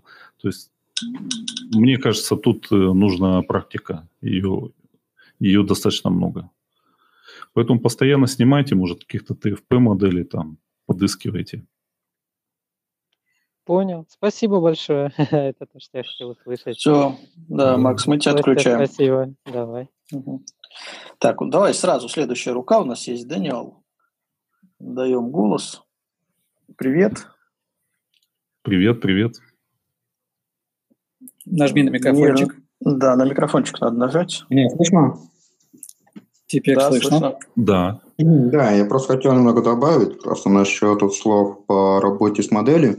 Вообще, в принципе, вот я считаю, что на самом деле, в принципе, с каждым человеком это всегда сугубо индивидуально, но не надо там, если ты ну, как, как объяснить? Вот если ты видишь а, в женщине какой-то образ, именно как а, мужчина, женщина, всегда для любого художника, любого какого-то творческого человека, это всегда образ. Это, ну, это мое сугубо мнение и многих моих других коллег. А, и... Нет смысла. Надо всегда чередовать. То есть я работаю вообще, вот я редко с моделями работаю, я больше по стрит-фото, но я всегда чередую вообще, в принципе, напросто. То есть э, получается так, что у меня может быть там портретка, может быть там минют, может быть что угодно. А если я вижу какой-то образ женщины, то это процесс долгий, то надо общение, как надо с ней дружить, общаться, то есть э, подготовить. То есть она должна тебе доверять. Сугубо вопрос доверия, не то что доверия, но уважения к своей модели, поэтому это достаточно трудоемкий процесс, потому что ты, во-первых, работаешь с, с человеком как-никак. И воспринимать женщину как модель, я, я считаю, это, в принципе, ошибочно, в принципе, в моем мнении. То есть тут главное, в принципе, а, вы, как это сказать, а, выработать свою манеру общения или просто, так скажем, работа с людьми. Тут тебя все равно, если тебя не твой друг, знакомый там, человек, да, который ты хочешь как модель использовать, то ты должен как-то много это проработать, грубо говоря, даже психологию какую-то изучать женскую. Вот. Но тут еще манера твоей работы еще зависит, то, как ты работаешь с моделью. Потому что есть ребята, которые вообще ленятся и все, все додают, возлагают на плечи самой модели. А здесь, в принципе, на самом деле все зависит Слушай, от слушай, вот э, там ребята уже пишут, типа, а потом родители магазин «Кольцо ЗАГС». Э, ну, ты понял. Такое тоже бывает. У меня есть такие знакомые. То есть а, э, заобщались. У меня два случая. У меня два случая таких были как раз, да. У меня таких случаев два были на моей практике. А одного я даже, в принципе, одно, а, точнее, одну коллегу, это девушка, да, вот и я познакомился с ее будущим мужем. Вот так, внезапно. А другая девчонка, у нее там самый лучший фотограф Латвии, парень. Я не, не знаю, там, может, гражданским браком живут, не знаю. Там, ну, вроде как такое бывает. Это жизнь просто, это мы же сами люди, и всякое бывает в жизни, сами понимаете. То есть работа, работа, творчество, творчество, а жизнь идет своим ходом. Поэтому здесь никогда не, никогда не предогадываешь, никогда ничего не ждешь. И даже там неважно, какая, какая там модель у тебя, как, что здесь человек, может быть, там не в ладах, но вы работаете, но потом, как говорится, от либидо ненависть один шаг. Кто знает, как у других. И в обратную сторону тоже. Вот. То, что я хотел добавить. Да, Даниил, спасибо. Да, Сейчас спасибо. Включим микрофон. Антон, а тебе по вот этой реплике вопрос. Ты вообще изучал э, психологию как таковую, работу с человеком? То есть, ну, в какой-то момент, к примеру, я там фантазирую, ты понял, что, да, мне не хватает каких-то знаний, как мне с человеком общаться, ну, на таком более, может, профессиональном уровне, потому что есть какие-то проблемы, затыки именно по общению. Увлекался психологией, занимался, читал что-нибудь по этому поводу? Э, слушай, специально я не занимался, конечно, не, ну, то есть периодически я натыкаюсь, да, на какие-то, ну, видео там обучающие, да, или там э, на те обучения, где я присутствовал там у известных фотографов, они определенное время уделяли этому моменту. То есть, но больше я, конечно, на свое, на своем внутреннем ощущении – тут, понимаете, еще какая штука интересная получается. То есть я и модель. А, это я понимаю, что надо человек со своими э, минусами и плюсами, я пытаюсь ее понять. Но также фотографии – это проекция а, моих образов, моих желаний на эту модель. И вот то, что у нас вместе получается с ней, это на выходе вы видите.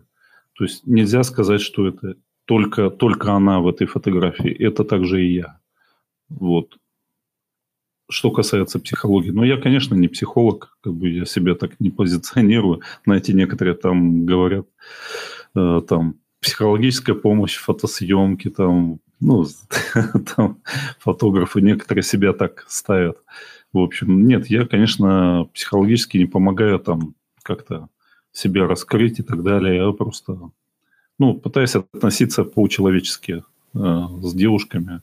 То есть пытаюсь понять, что, что ей движет, да, какие идеи она сейчас в голове там у нее, почему она ко мне пришла, зачем. Вот. Ну и в тандеме это, конечно, получается то, что вы видите сейчас у меня в портфолио. Давай как раз девушке дадим слово. Ксения руку тянет. О, Господи. Поздно, я уже дал слово. Вы слушаете. Привет, а что так испугался? Я не буду задавать неприличные вопросы. И, Антон, тут, хотел... и тут появились мои подписчики. Да, да, да. Туда не зашли в чат. Антон хотел спросить, с какой моделью бы мечтал поработать, и часто ли приходит мужчина на съемку? Ну, конечно, не обязательно на, на портретную, например. Тут интересный момент. Э, очень много моделей, с кем бы я хотел поработать. В основном это они все в Москве. А, ну, но... например, там имена пару-тройку. Ой, ну давай не будем. Просто кого я не перечислю, не обидятся. А, то есть, если они услышат. Да ладно, не обидятся. Потому что их на, на самом деле очень много. Как бы я многим наобещал, что я приеду, но я пока у меня не получается. Поэтому я чувствую немножко себя виноватым в этом плане. Вот. А снимаю я, конечно, местных э, девчонок обычных, как бы, без звездных болезней всяких. То есть они спокойно относятся к моим съемкам. Вот. Но они тоже красивые. Не хуже, чем москвички. Вот. А с кем бы я хотел поработать? Не знаю. Ну, мне кажется, если я сейчас начну перечислять и кого-то забуду, это будет э, мне большой минус. Мы им не скажем. На, они потом прослушают и все мне скажут, что обо мне думают. Ксения, Ксения еще спрашивала про мужчин. Да, про мужчин. Да, мужчин. Слушайте, у меня была идея, э, как бы немножко уже, может, женская ню приелась, да, э, может попробовать мужчин, именно портреты снимать, да, хочется поразнообразить. Но пока я вот вблизи себя не вижу там моделей мужского пола, которые мне подойдут. Да, там, я не знаю, мне нравится много авторов, которые мужчин снимают. Там, я не знаю, там Максимов, Воротынцева, там такие они, как, как у меня жанр-то назвать. Ну, в общем, портреты они снимают, да. Хочется попробовать. Может быть, это как бы когда-то у меня появится. Ну, я больше, наверное, женщин люблю, поэтому как бы, и мужское ню я точно снимать не буду, мне это не интересно. Я вот, ну, тоже. Вот. А ты пробовал? Вот. Ну, пока только предлагают. Предлагают. Да. Ну, я думаю, может быть, у меня появятся мужские портреты. И на этом я остановлюсь. Будем ждать. Спасибо. Так, Ксению мы тогда отключаем. А, раз мы поговорили про э, различных моделей, а у тебя были какие-нибудь скандалы, интриги, расследования в том плане, что девочка пишет, удали фотографии, потому что, ну и там по классике, молодой человек, Слушай, муж, не знаю, папа, мама. Слушайте, было много таких случаев, и жизнь меня ничему не научила. То есть я до сих пор не подписываю модельные релизы. Вот у меня было, ну вот каждый год стабильно одна-две съемки у меня удаляется по этой причине.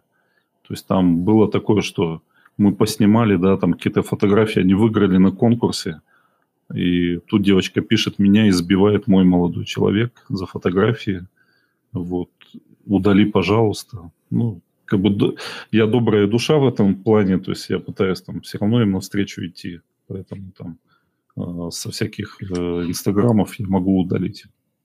Вот. А из портфолио, ну, если кадр действительно классный? Ну, на 35 фото нет, я как бы не удаляю. На самом деле там все остается. Там практически все съемки, каких в Инстаграме нету, они там есть. Интересный момент еще с модельным релизом. Понимаете, тут как бы палка о двух концах. То есть мы можем заключить с моделью договор, и когда она его подпишет, возможно, но это не точно она будет более зажатой на съемке. Она будет думать, что вы там, может, вы как-то подлезете э, с не той стороны, да, снимете, где она не хочет. А мне кажется, это немножко будет... Ну, короче, это будет минусом большим для меня. Поэтому я стараюсь изначально э, понять модель, будет ли какие-то проблемы, если мы снимем там обнаженку или не будет. Вот. Ну, такие вот дела. Так что я как бы модельный релиз не заключаю, но в то же время мне приходится какие-то фотки удалять. Хотя вот вы знаете, вот история э, с, фотографами, которые там удаляли пачками, то есть 10 фотографов там удалили, которые снимали, э, которые снимали там определенную модель, она там нашла себе парня, э, певца, что ли, или коммерсанта, который решил просто за деньги всех забанить. И просто всех перебанили, людей, кто с ней работал. И удалили все фотки. Вот такие вот как бы нюансы. Да, резонансная история, причем там вот если, и, и, и ну, слышали, да? тоже банили, да, да, это все. Я вот на самом деле не знаю, то есть как были ли у них модельные релизы, но об этом никто не говорит, возможно, не были.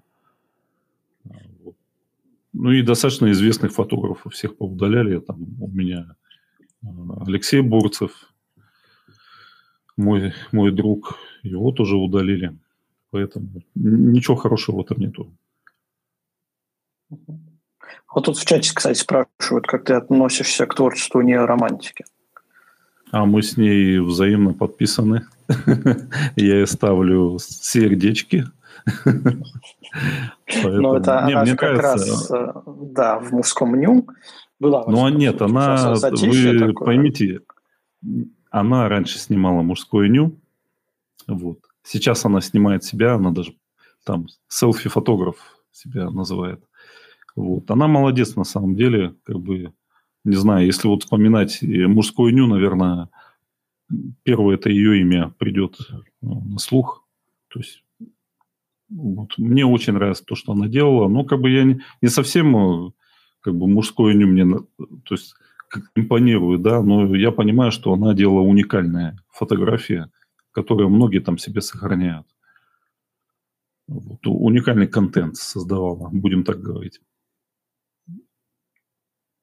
Ну, молодец, что могу сказать. Не, не, каждый, не каждый может так, чтобы его узнала вся Россия. Ну, в принципе, да, согласен. А, а что можешь сказать насчет конкурсов? И вообще, насколько важно в сфере нью-фотографии, а, ну, например, быть победителем какого-нибудь конкурса? Или это вообще без разницы?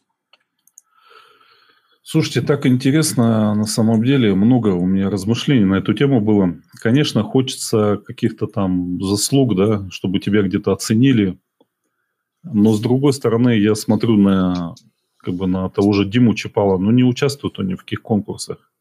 Но многие его знают, и тем не менее работы запоминаются. Поэтому, с одной стороны, хочется, да, какого-то признания, с другой стороны, а может и не надо это все. Слушай, Антон... Тяжело сказать. Ну, я пока а... в, раз, в размышлениях на эту тему, я, не, нет у меня однозначного мнения. Я, возможно, на следующий год буду э, попробую там на европейских конкурсах поучаствовать. Возможно, у меня какие-то шансы есть. Э, я в этом году на Хассельблат не попал, мастерс. Э, ну, я просто не успел подать работы, у меня подходящих не было. Я думаю, что я подготовлюсь там, как там, в 23-м году, наверное, они будут проводить вот в 23-м году. Вот если Хассельблат Мастерс выиграть, это будет для меня, по-моему, самая большая награда, мне кажется. Ну, тем, тем более там Хассели раздают, сами знаете. Я вот, кстати говоря, когда узнал, что у тебя Хассель, я думал, неужели ты Хассельблат выиграл, Хассельблат Мастерс? Или, или ты купил эту камеру? Не, я купил, я заложил все Кэноны, которые у меня были, просто собрал их в мешок. И, и принес мне, мне выдали, мне, то есть у меня был мешок фототехники, я ее отдал, и мне такой маленький Хассельблат отдали, вот, говорит, иди отсюда. Вот бушный, конечно, я купил. Но он уже подъемных денег стоит, так как техника 2016 года. Слушай, ну я так понимаю, ты не жалеешь о том, что ты перешел на Хаси? Нет, я не жалею. Во-первых, э, технически он как бы не супер навороченная камера. То есть я не делаю уже там 3000 снимков, я делаю 300 снимков за съемку. И ты понимаешь, больше, больше качественных кадров, более продуманных. А мне вообще кажется, сейчас вот, э, знаете, индустрия так развивается, всякие там куча всяких примочек. С одной стороны, они как бы, помогают фотографу строить композицию, да, легче снимать. Но с другой стороны, как бы а, ты меньше думаешь над композицией, над тот же над кадром. То есть э, как-то проще начинаешь снимать, мне кажется. Ну, и это относится к портретной съемке, это не относится там, к репортажу, там, к пейзажной, к спорту, потому что вот.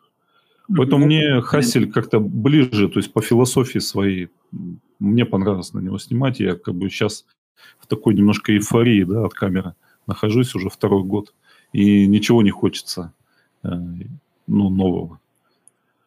Слушай, это здорово.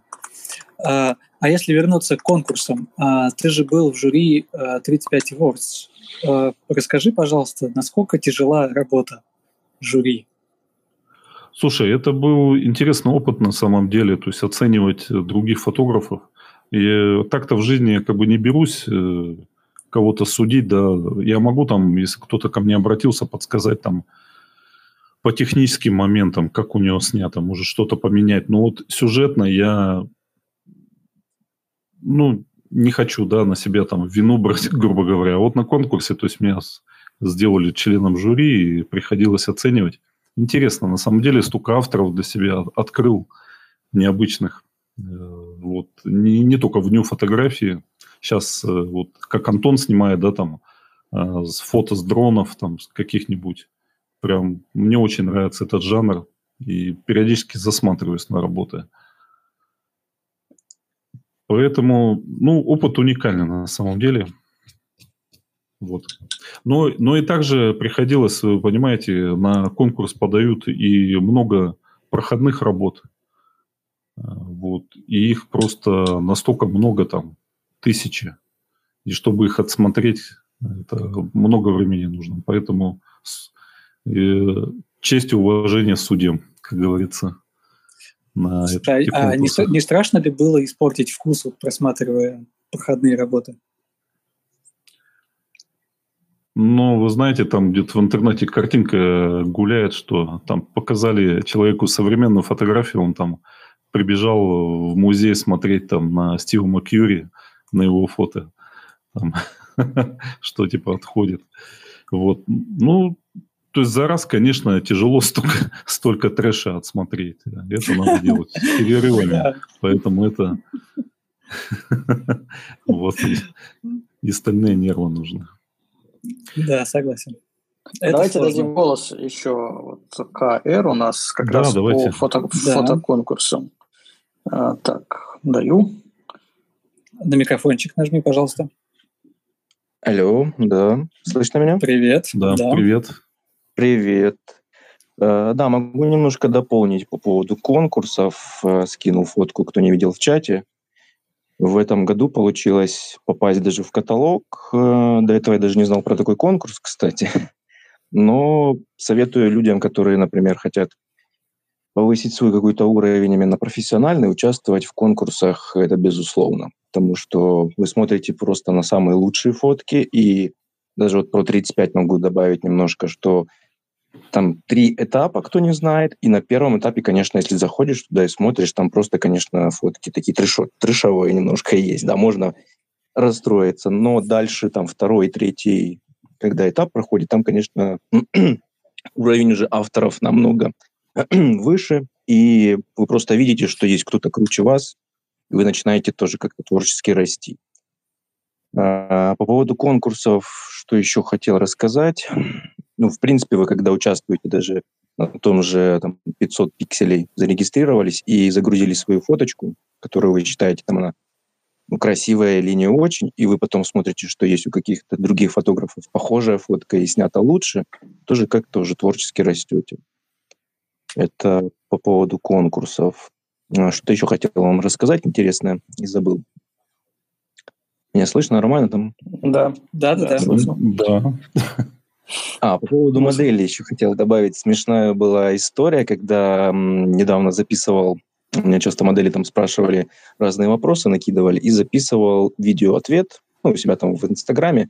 И очень часто меня модели спрашивали по поводу, там, спят ли фотографы с моделями, э, как понять, что фотограф не маньяк. То есть вот такие вопросы часто, кстати, задают, потому что раньше там тоже в чате писал, что очень много среди фотографов, именно нью-фотографов, каких-то таких не, не особо адекватных мужчин, которые вот даже модели дословно рассказывали примерно такие слова, что вот я разделась, а он смотрит на меня и не отрывается. То есть, ну, видно, что человек не пофотографировать пришел, а прям пялится и забыл, что он вообще фотограф. То есть бывает и такое. Ну, ну к сожалению, таких э, достаточно много. Поэтому надо на этапе, э, я не знаю, это больше девушкам, да, фильтровать уже, выбирать по портфолио человека, фотографа. Вот. Ну, мне кажется, портфолио даже мало будет. Здесь, наверное, все-таки нужно смотреть еще... А, да, нужно смотреть на отзывы, на то, как человек общается в соцсетях с другими людьми. Ну, то есть какое-то мнение составить. Ну, бывают еще такие случаи, когда, например, у фотографа очень красивое портфолио, то есть фотографирует он как фотограф очень красиво, но модель потом приходит не может найти с ним общий язык, одна, вторая. И бывают такие случаи, что фотографы, которые очень красиво фотографируют, они вот как люди не очень умеют общаться. Это тоже бывает проблемой. То есть ребятам, которые собираются заниматься нью-съемкой, совет такой, развивайте свои какие-то коммуникативные навыки, чтобы потом с моделями просто не ссориться из-за каких-то недопониманий, там она что-то написала не так.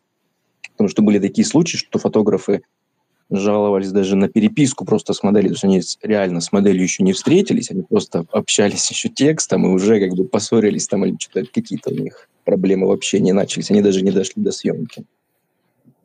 В смайлике скобку не в ту сторону поставили и понеслась. Даже так. Ну, в принципе, понятно. А, так, а, вот я не спросил, как, как, как, как зовут, чтобы... Это, по-моему, Руслан. Руслан, Меня да? да Руслан, Руслан забыл представиться. Да, Руслан. Меня Руслан зовут. Да, я вообще из Харькова, из Украины. Могу немного рассказать про ню, как бы, специфику ню. Украинская. Да, украинская. Там, кто не знает авторов, могу подсказать ребятам, если кто-то хочет вдохновиться. Те ребята, которые там, точнее, те фотографы, на которых еще ссылки не сбрасывали, могу подсказать. Если интересно. Панищев Андрей, кто там еще? А, ну, если а... такие прям яркие, то Ян Маклайн, это э, Руслан наверное. Лобанов. Ну, если говорить угу. о художественной съемке, это Лобанов, наверное. Не знаю, если кто-то его знает. Это черно-белая фотография пленочная. Он, если не ошибаюсь, тоже снимает на Хасель, может быть, Мамия. И у него вот я бы советовал тем, кто хочет именно художественную ню съемку как-то освоить, и прийти туда вот к художественному направлению, то это вот как раз Лобанов, он снимает в таком стиле как бы не совсем ню, там просто чуть-чуть обнаженная женщина, там грудь, немного попа, но у него сюжетные именно красивые фотографии, продуманный сюжет, там девушка сидит, на фоне там какие-то мужчины в таких даже ретро какой-то одежде стоят, там какой-то красивенький автомобиль, ну, то есть советую посмотреть, где-то ссылочку кидал, если нет, продублируем. Маклайн. Кстати, это... по одному, я извините, я перебью, да, как да, раз да. вот э, Луба, э, Лобанов в этом отношении по взаимоотношению модель фотографа, он не, не самую лучшую репутацию имеет. Э, можешь даже с, с моделями пообщаться, кто с ним работал. Вот. Было угу. такое, что они снимали на улице Ню, да, там их накрывала полиция, он сбегал, со съемки оставлял модель, то есть с полицией разбираться. То есть вот там на самом деле, то есть результат вот этой фотографии, она не говорит ни, ни о чем. Ну да, я согласен, то есть по портфолио тяжело ну, сориентироваться. Да, это же вопрос, опять же, к тому, как фотограф там взаимодействует с моделями. Но я имею в виду, если картинку хотите красивую, то вот это туда. А как уже с моделями, это я не знаю. А, по поводу моделей тоже это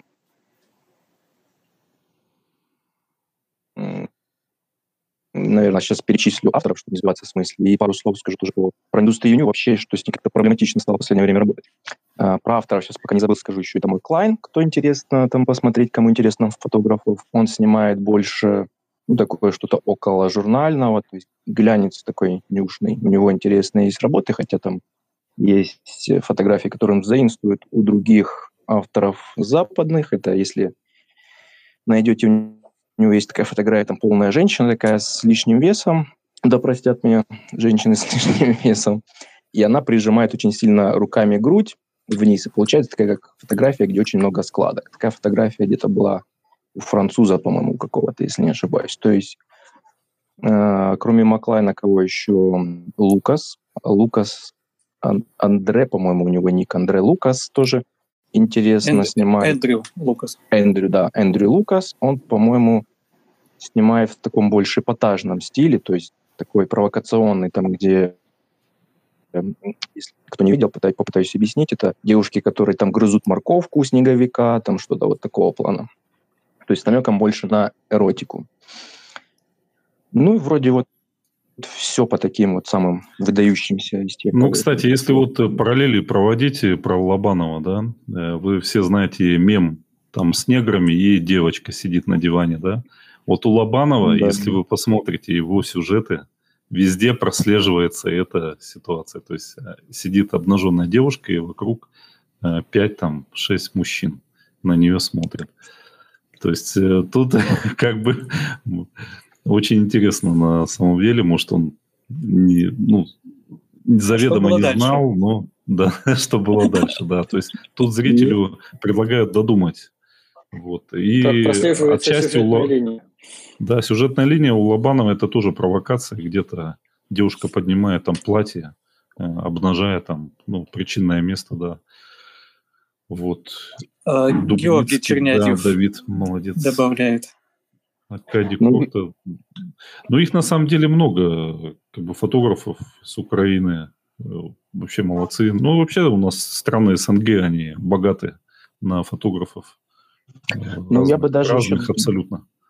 Да, извини, что перебиваю. Я бы тут добавил еще, что м, нью-фотографию, я думаю, как жанр, можно условно разделить на такую совсем художественную съемку, где тело ну, совсем не вызывает никаких эротических мыслей, и вот как раз такую вот классическую эротику, что-то типа плейбоя, когда там именно женское тело используется как такой объект вожделения. То есть вот художественное это то, что ну, если кто-то видел, наверное, там, где свернутое женское тело лежит там на каких-то скалах, где-то, не знаю, там еще на каких-то, на потрескавшейся земле, вот это уже ближе к художественному, можно сказать. А вот что типа там, как Маврин снимает, э, ну, нео- неоромантика тоже, не знаю, тоже на грани уже такой порно-эстетики какой-то. То есть в любом случае ню это что-то такое вот голое тело, оно привлекает и возбуждает, но сложно найти такие фотографии ню, где именно чисто художественно, без возбуждения какого-то.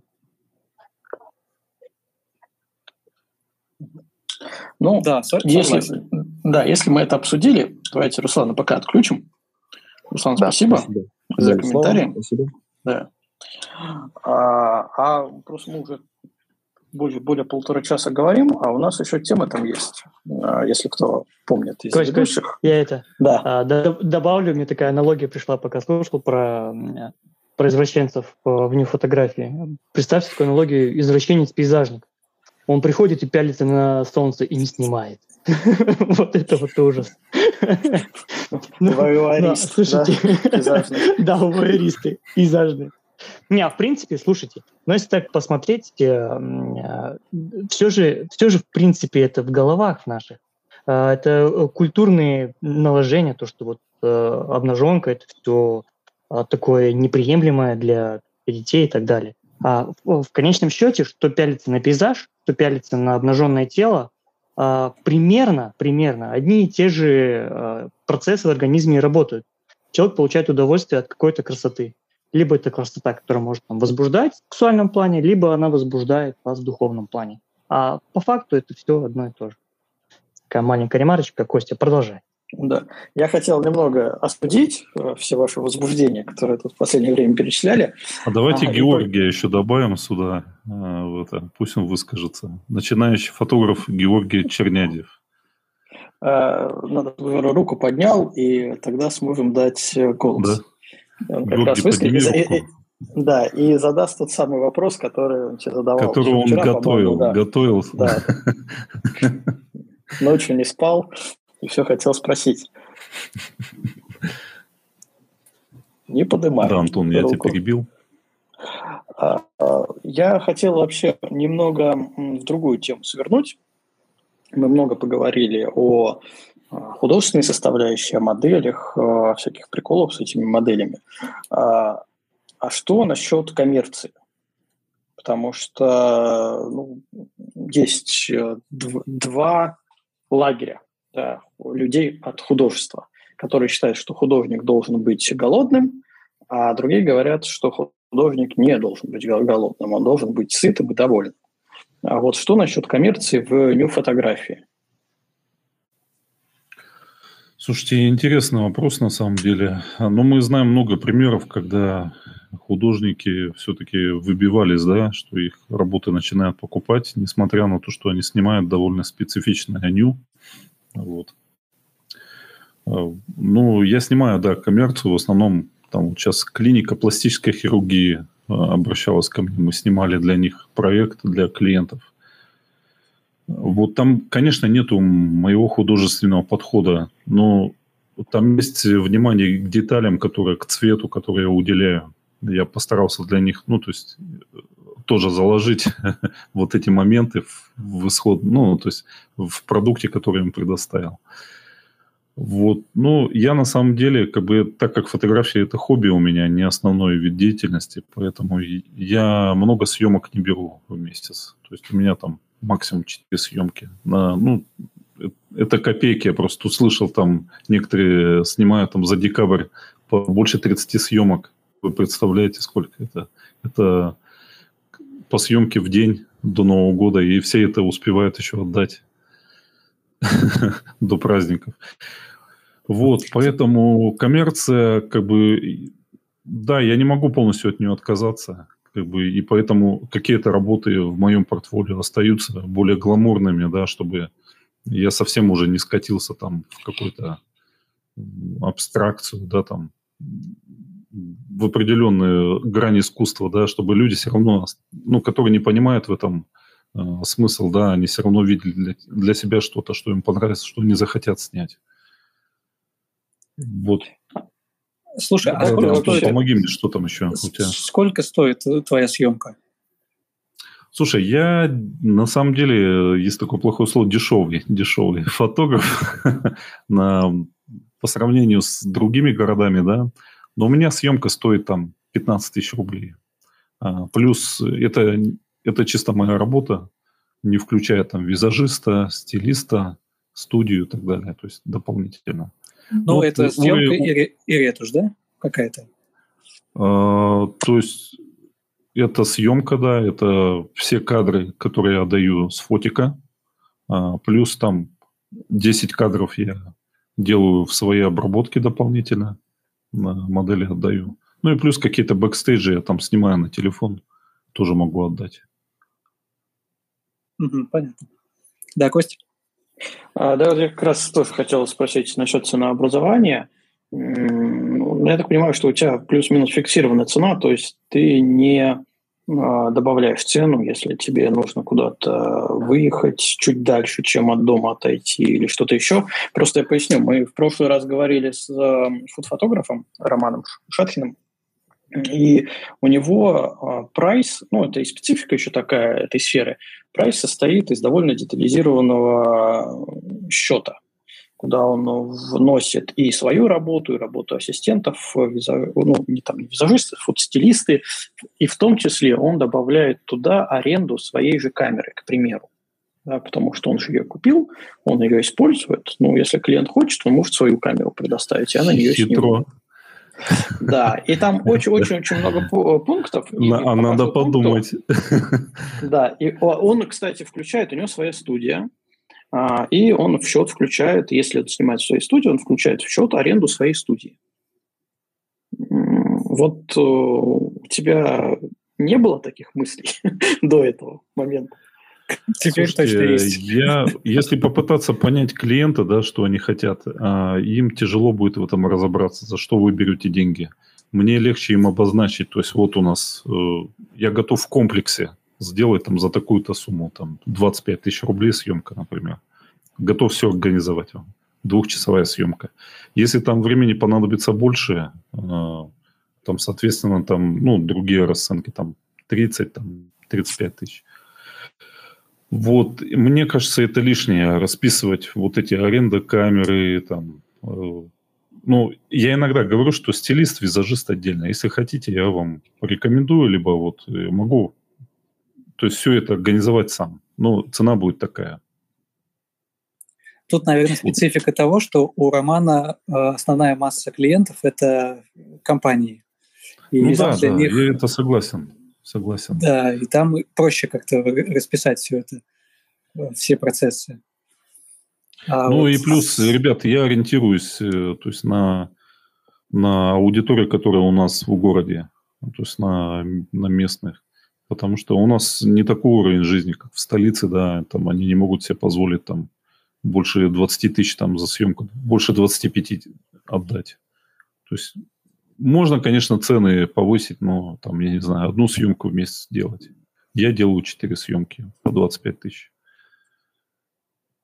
А ты цены э, с среднерыночными по городу не сверяешь время от времени? Там, мало ли, все начали поднимать, а ты в нише дешевых остался. Но я ориентируюсь по потоку клиентов. Если поток превышает э, мои возможности, да, я подниму цену.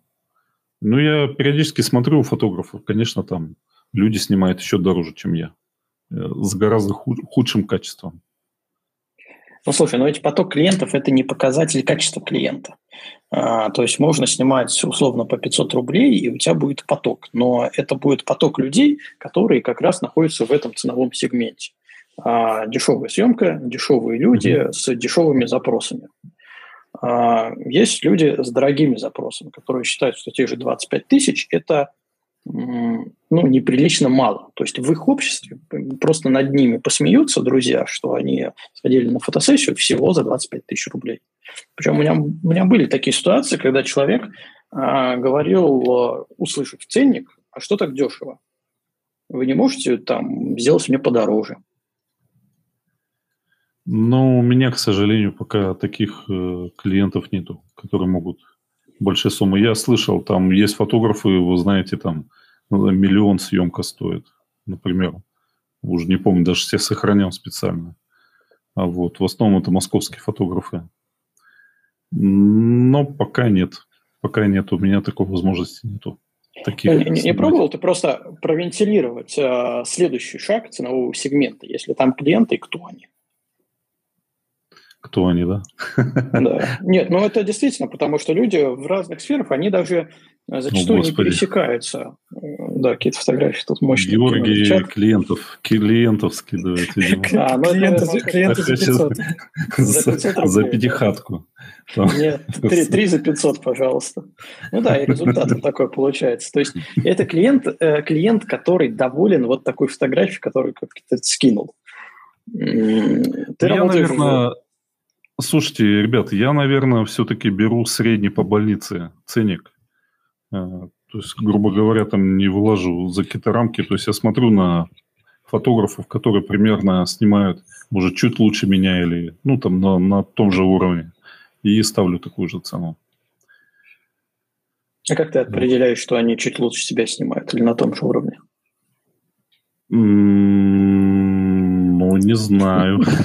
Как это? Ну, не знаю. Может, жену спросить. Вот посмотри, сравни вот эту фотографию с моей фотографией. Как тебе? Ну, наверное, все-таки, да, по отзывам а, людей. Многие мне пишут там, вот, ты же лучше снимаешь, чем он, а у него цена там ого-го.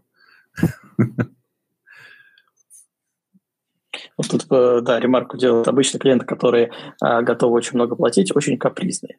Ну, кстати, необычно, я бы не сказал. У меня, допустим, есть э, дорогие клиенты, которые говорят, что вообще без разницы, вот на любую идею зови, придем. Сделай со мной все, что хочешь, главное, чтобы это сделал ты. Ну, такого плана. Поэтому, ну, не всегда. Конечно, я понимаю, что есть капризные люди, что я здесь только плачу и хочу получить какой-то там, не знаю, супер-пупер результат. Но мне кажется, что это не основное правило у таких людей. Ну, кстати, ну, ребята вот, там э, отмечают про сарафанное радио. Действительно, то есть, э, если я поснимал какую-то известную в городе там ну, девушку, да, у которой там куча подписчиков, а, от, от нее мне придет как минимум, там, я не знаю, там 10 клиентов еще. Конечно, сарафанное радио очень хорошо работает, лучше, чем любая там реклама. Я так считаю. Сейчас ну, даже... Вот, ага, да, да. Ну вот, кстати, сарафанное радио, оно уже работает как раз э, в той, э, опять же, ценовой категории клиента, в, в который начинает раздавать сарафан. Да, люди за 500 раздадут сарафан твой таким же людям за 500. Да, люди за 35 раздадут за 35. Люди за 50 начнут тебе рекламировать тем, у кого есть на фотосессию 50. Ну, ты понимаешь, да, э, интересно, но можно поэкспериментировать, конечно, но то есть получится как? Я буду ждать э, два месяца съемку, она будет одна, она будет за 100 тысяч, грубо говоря, да? Вот. И все, потом опять перерыв пару месяцев, пока новый клиент. Ну, мне кажется, такой... Может, чуть-чуть есть смысл там накинуть денег, да, там, за свою работу, но не кардинально. Пока я не, ну, не вижу в этом смысла. Слушай, Антон, можно попробовать немного географию. поднять ценник, чуть-чуть поднять выше, а, попробовать э, поснимать так. Если пойдет, поднять еще выше, еще выше, еще выше. И вот в таком плане потихоньку, поступательно, а не разом накидывая там. Слушайте, а вы точно это пейзажные фоторграфы? А, не, я тебе хочу сказать, что мой знакомый, который снимает фэшн-фотографию, а, он потерял очень большой контракт из-за того, что предложил низкую цену. То есть для клиента, а, который был большой компанией, одной из э, самых больших мировых компаний, а, для него а, профессионализм фотографа был как часть Руслан, ну ты того, расскажи полностью, полностью историю без э, имен, просто что произошло, потому что я ее на самом деле тоже часто привожу в пример, а довольно да. показательная вещь. В общем, вот один болгарский фотограф, который сейчас является одним из больших известных фотографов во всем мире, а, который снимает в стиле фэшн. А, это коммерческие проекты, соответственно, в основном.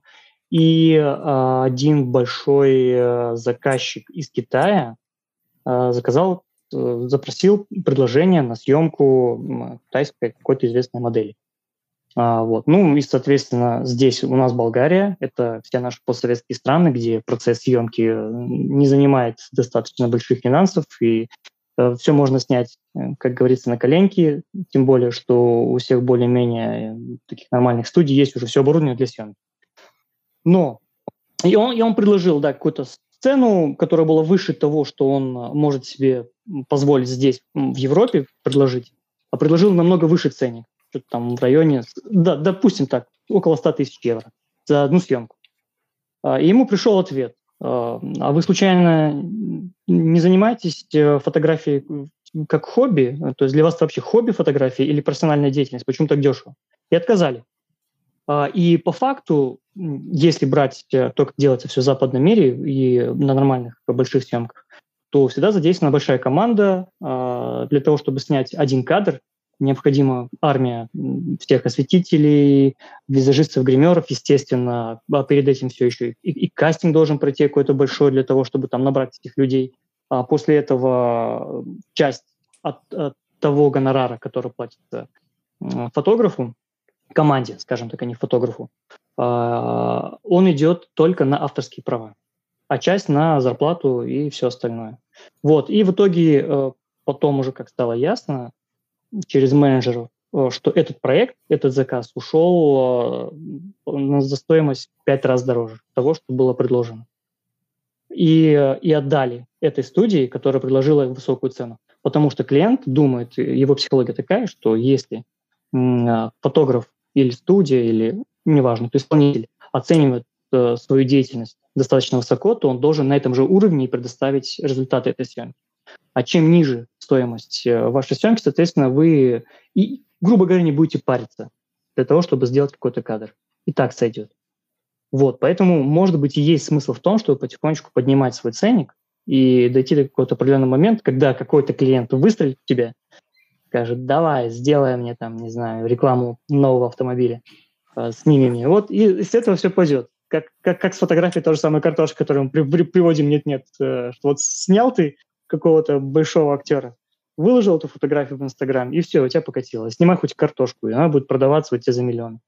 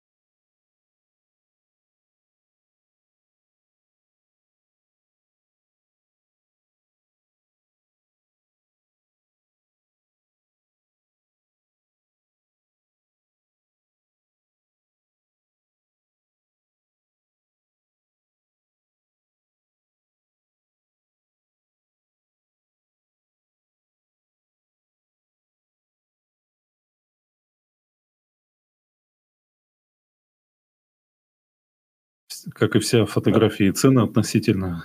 То есть э, рынок диктует цены, получается.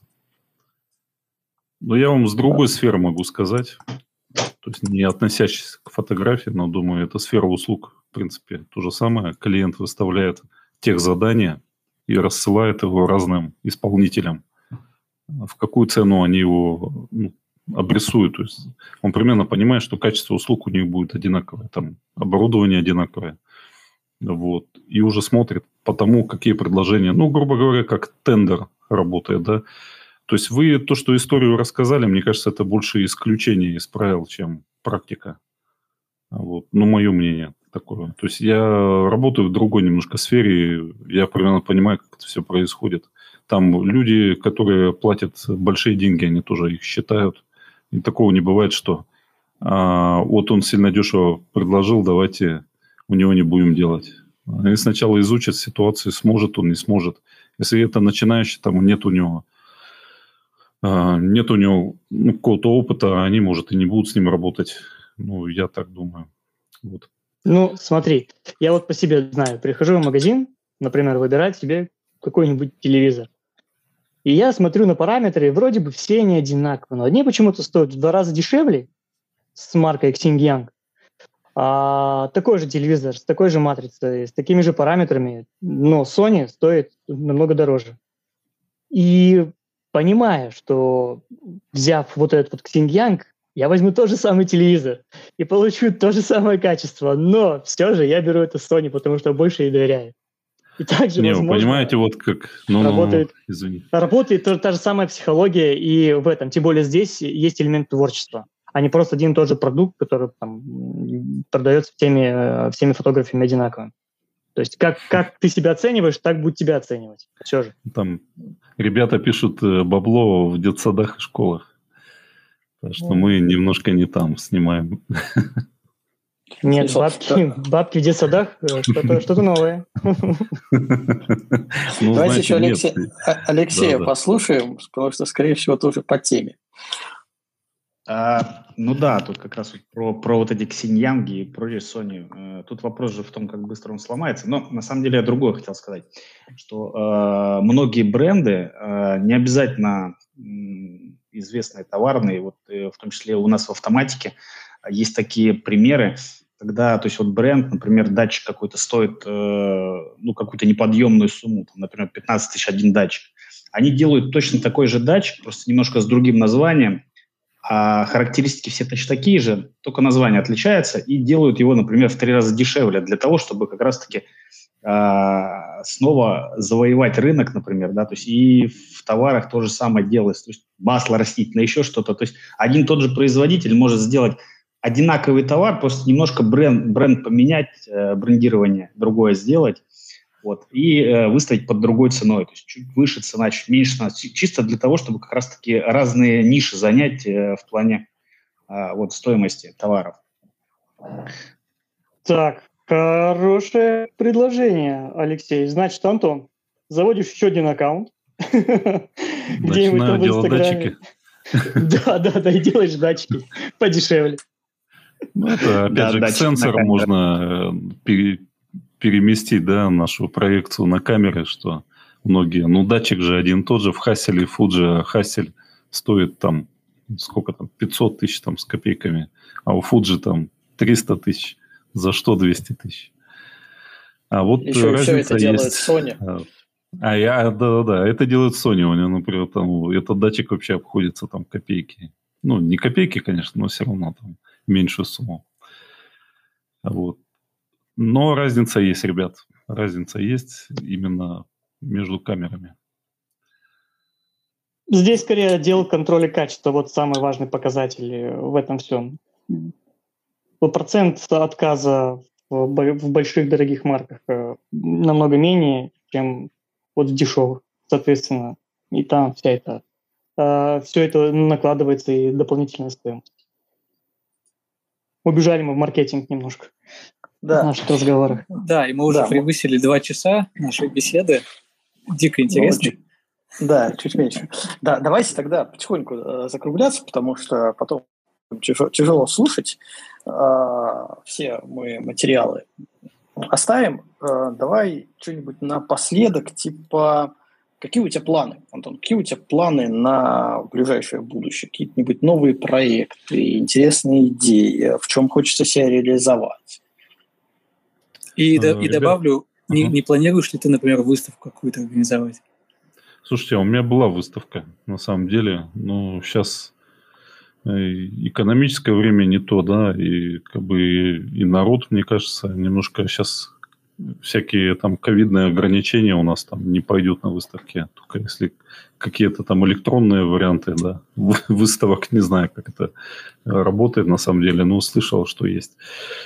Вот, по выставкам пока, наверное, нет, а вот э, всякие проекты постоянно, да, я смотрю работы каких-нибудь художников или фильмы. Вот сейчас Дюну посмотрел буквально вот недавно.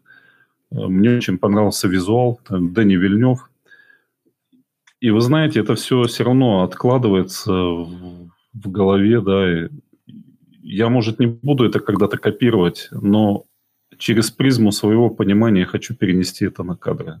Возможно, что-то будет такое, не знаю, там, Татьяна Мерцалова, знаете, такое, по-моему, если, если я правильно ее произнес фамилию.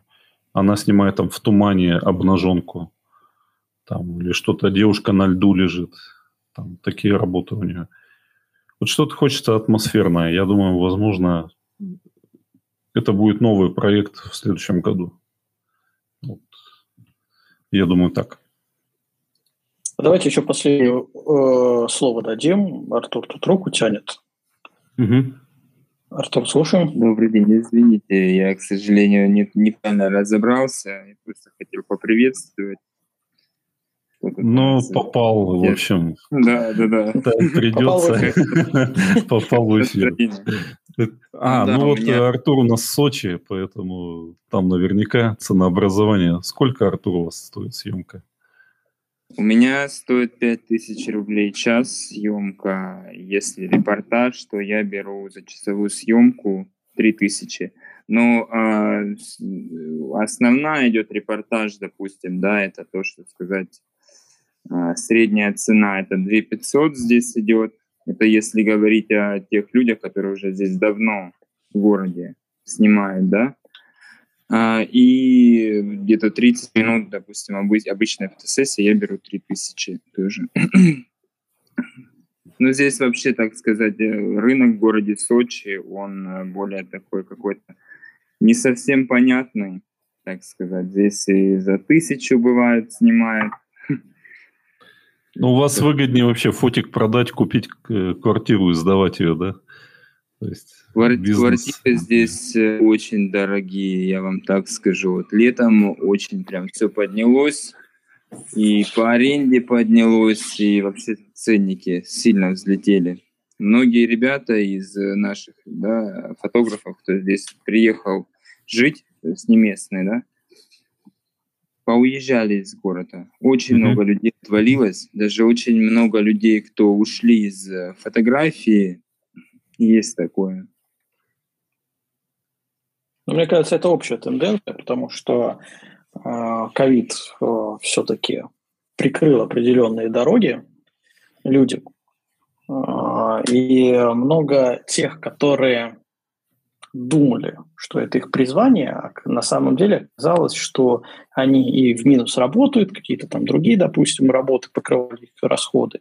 Оказалось, что они не настолько востребованы, и клиент, в принципе, сел без денег, который сказал, что, ну, знаете, я обойдусь там месяц, другой, третий без свежих фотографий, а, потому что непонятна ситуация, непонятно, что дальше будет.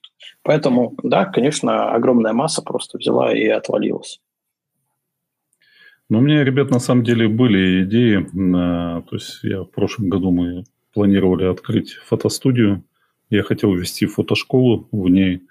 Но вот эти всякие кризисы с ковидом, они, конечно, сильно повлияли. Там всякие локдауны, которые, в которые нельзя было работать. Поэтому я эту идею абсолютно откинул. Сейчас не совсем выгодно э, этим заниматься.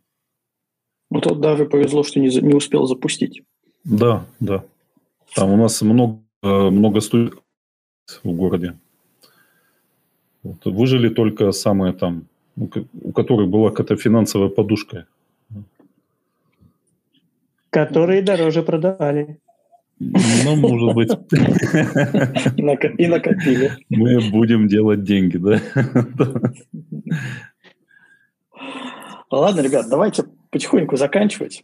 А, в принципе, мы все обсудили, все, что не обсудили, а, мы твои контакты скинули, поэтому вот к Антону идите и спрашивайте, что вас интересует в дню фотографии. А, мне кажется, подкаст получился довольно интересным, насыщенным и интересным на различные мнения. Спасибо всем, кто участвовал э, из слушателей, подымал руки, высказывался, задавал вопросы. Это всегда неожиданно, э, всегда с подвохом, как говорится. Э, естественно, спасибо Антону, что откликнулся, и другому Антону, что позвал этого Антона. И мы получили Заполони, такое... Заполонили Антона. Да, да, со всех сторон наступает. За Антонио. Да, Антон окружает Константина и Руслан. А, в общем, ребята, всем спасибо. Э, рад был всех слышать. Э, и, и спасибо за такой подкаст. Ребят, еще одно, один момент скажу. Я, если кому интересно, я сейчас скину список э, с ссылками, ну, группы, на которые можно подписаться, чтобы мониторить там какие-то идеи фото. Да, Интересно. это будет полезно. Да. Вообще, это... Да, ну, спасибо, Антон. Это вообще да. прям ты кладезь. И еще э, давайте я добавлю парочку таких организационных моментов. Э, кто не знает, э, мы наконец-то поняли, что подкаст будет все-таки жить, что это людям интересно, и выложили, и будем продолжать выкладывать его на все платформы. То есть можно его найти на Google подкастах, Apple подкастах, Яндекс Музыки, Spotify, на любой платформе, которая вам удобно, вы слушаете, подписывайтесь, ставьте там лайки, потому что это продвигает наш подкаст выше по рейтингу, и, соответственно, он становится более доступным для поиска для других людей. Я надеюсь, темы интересные и люди интересные у нас не переведутся, и мы с таким же энтузиазмом продолжим все это делать. Ну и, ребят, спасибо, что меня позвали. Отдельно всем. Я, я думаю, спасибо, что, спасибо, что пришел. Да, может быть, не в последний раз, потому что на самом деле тема очень большая, сложная, есть много провокационных моментов в ней. Я думаю, что при желании у нас будет еще о чем поговорить. Да, спасибо, что были с нами сегодня. Всем спасибо. Хорошего вечера.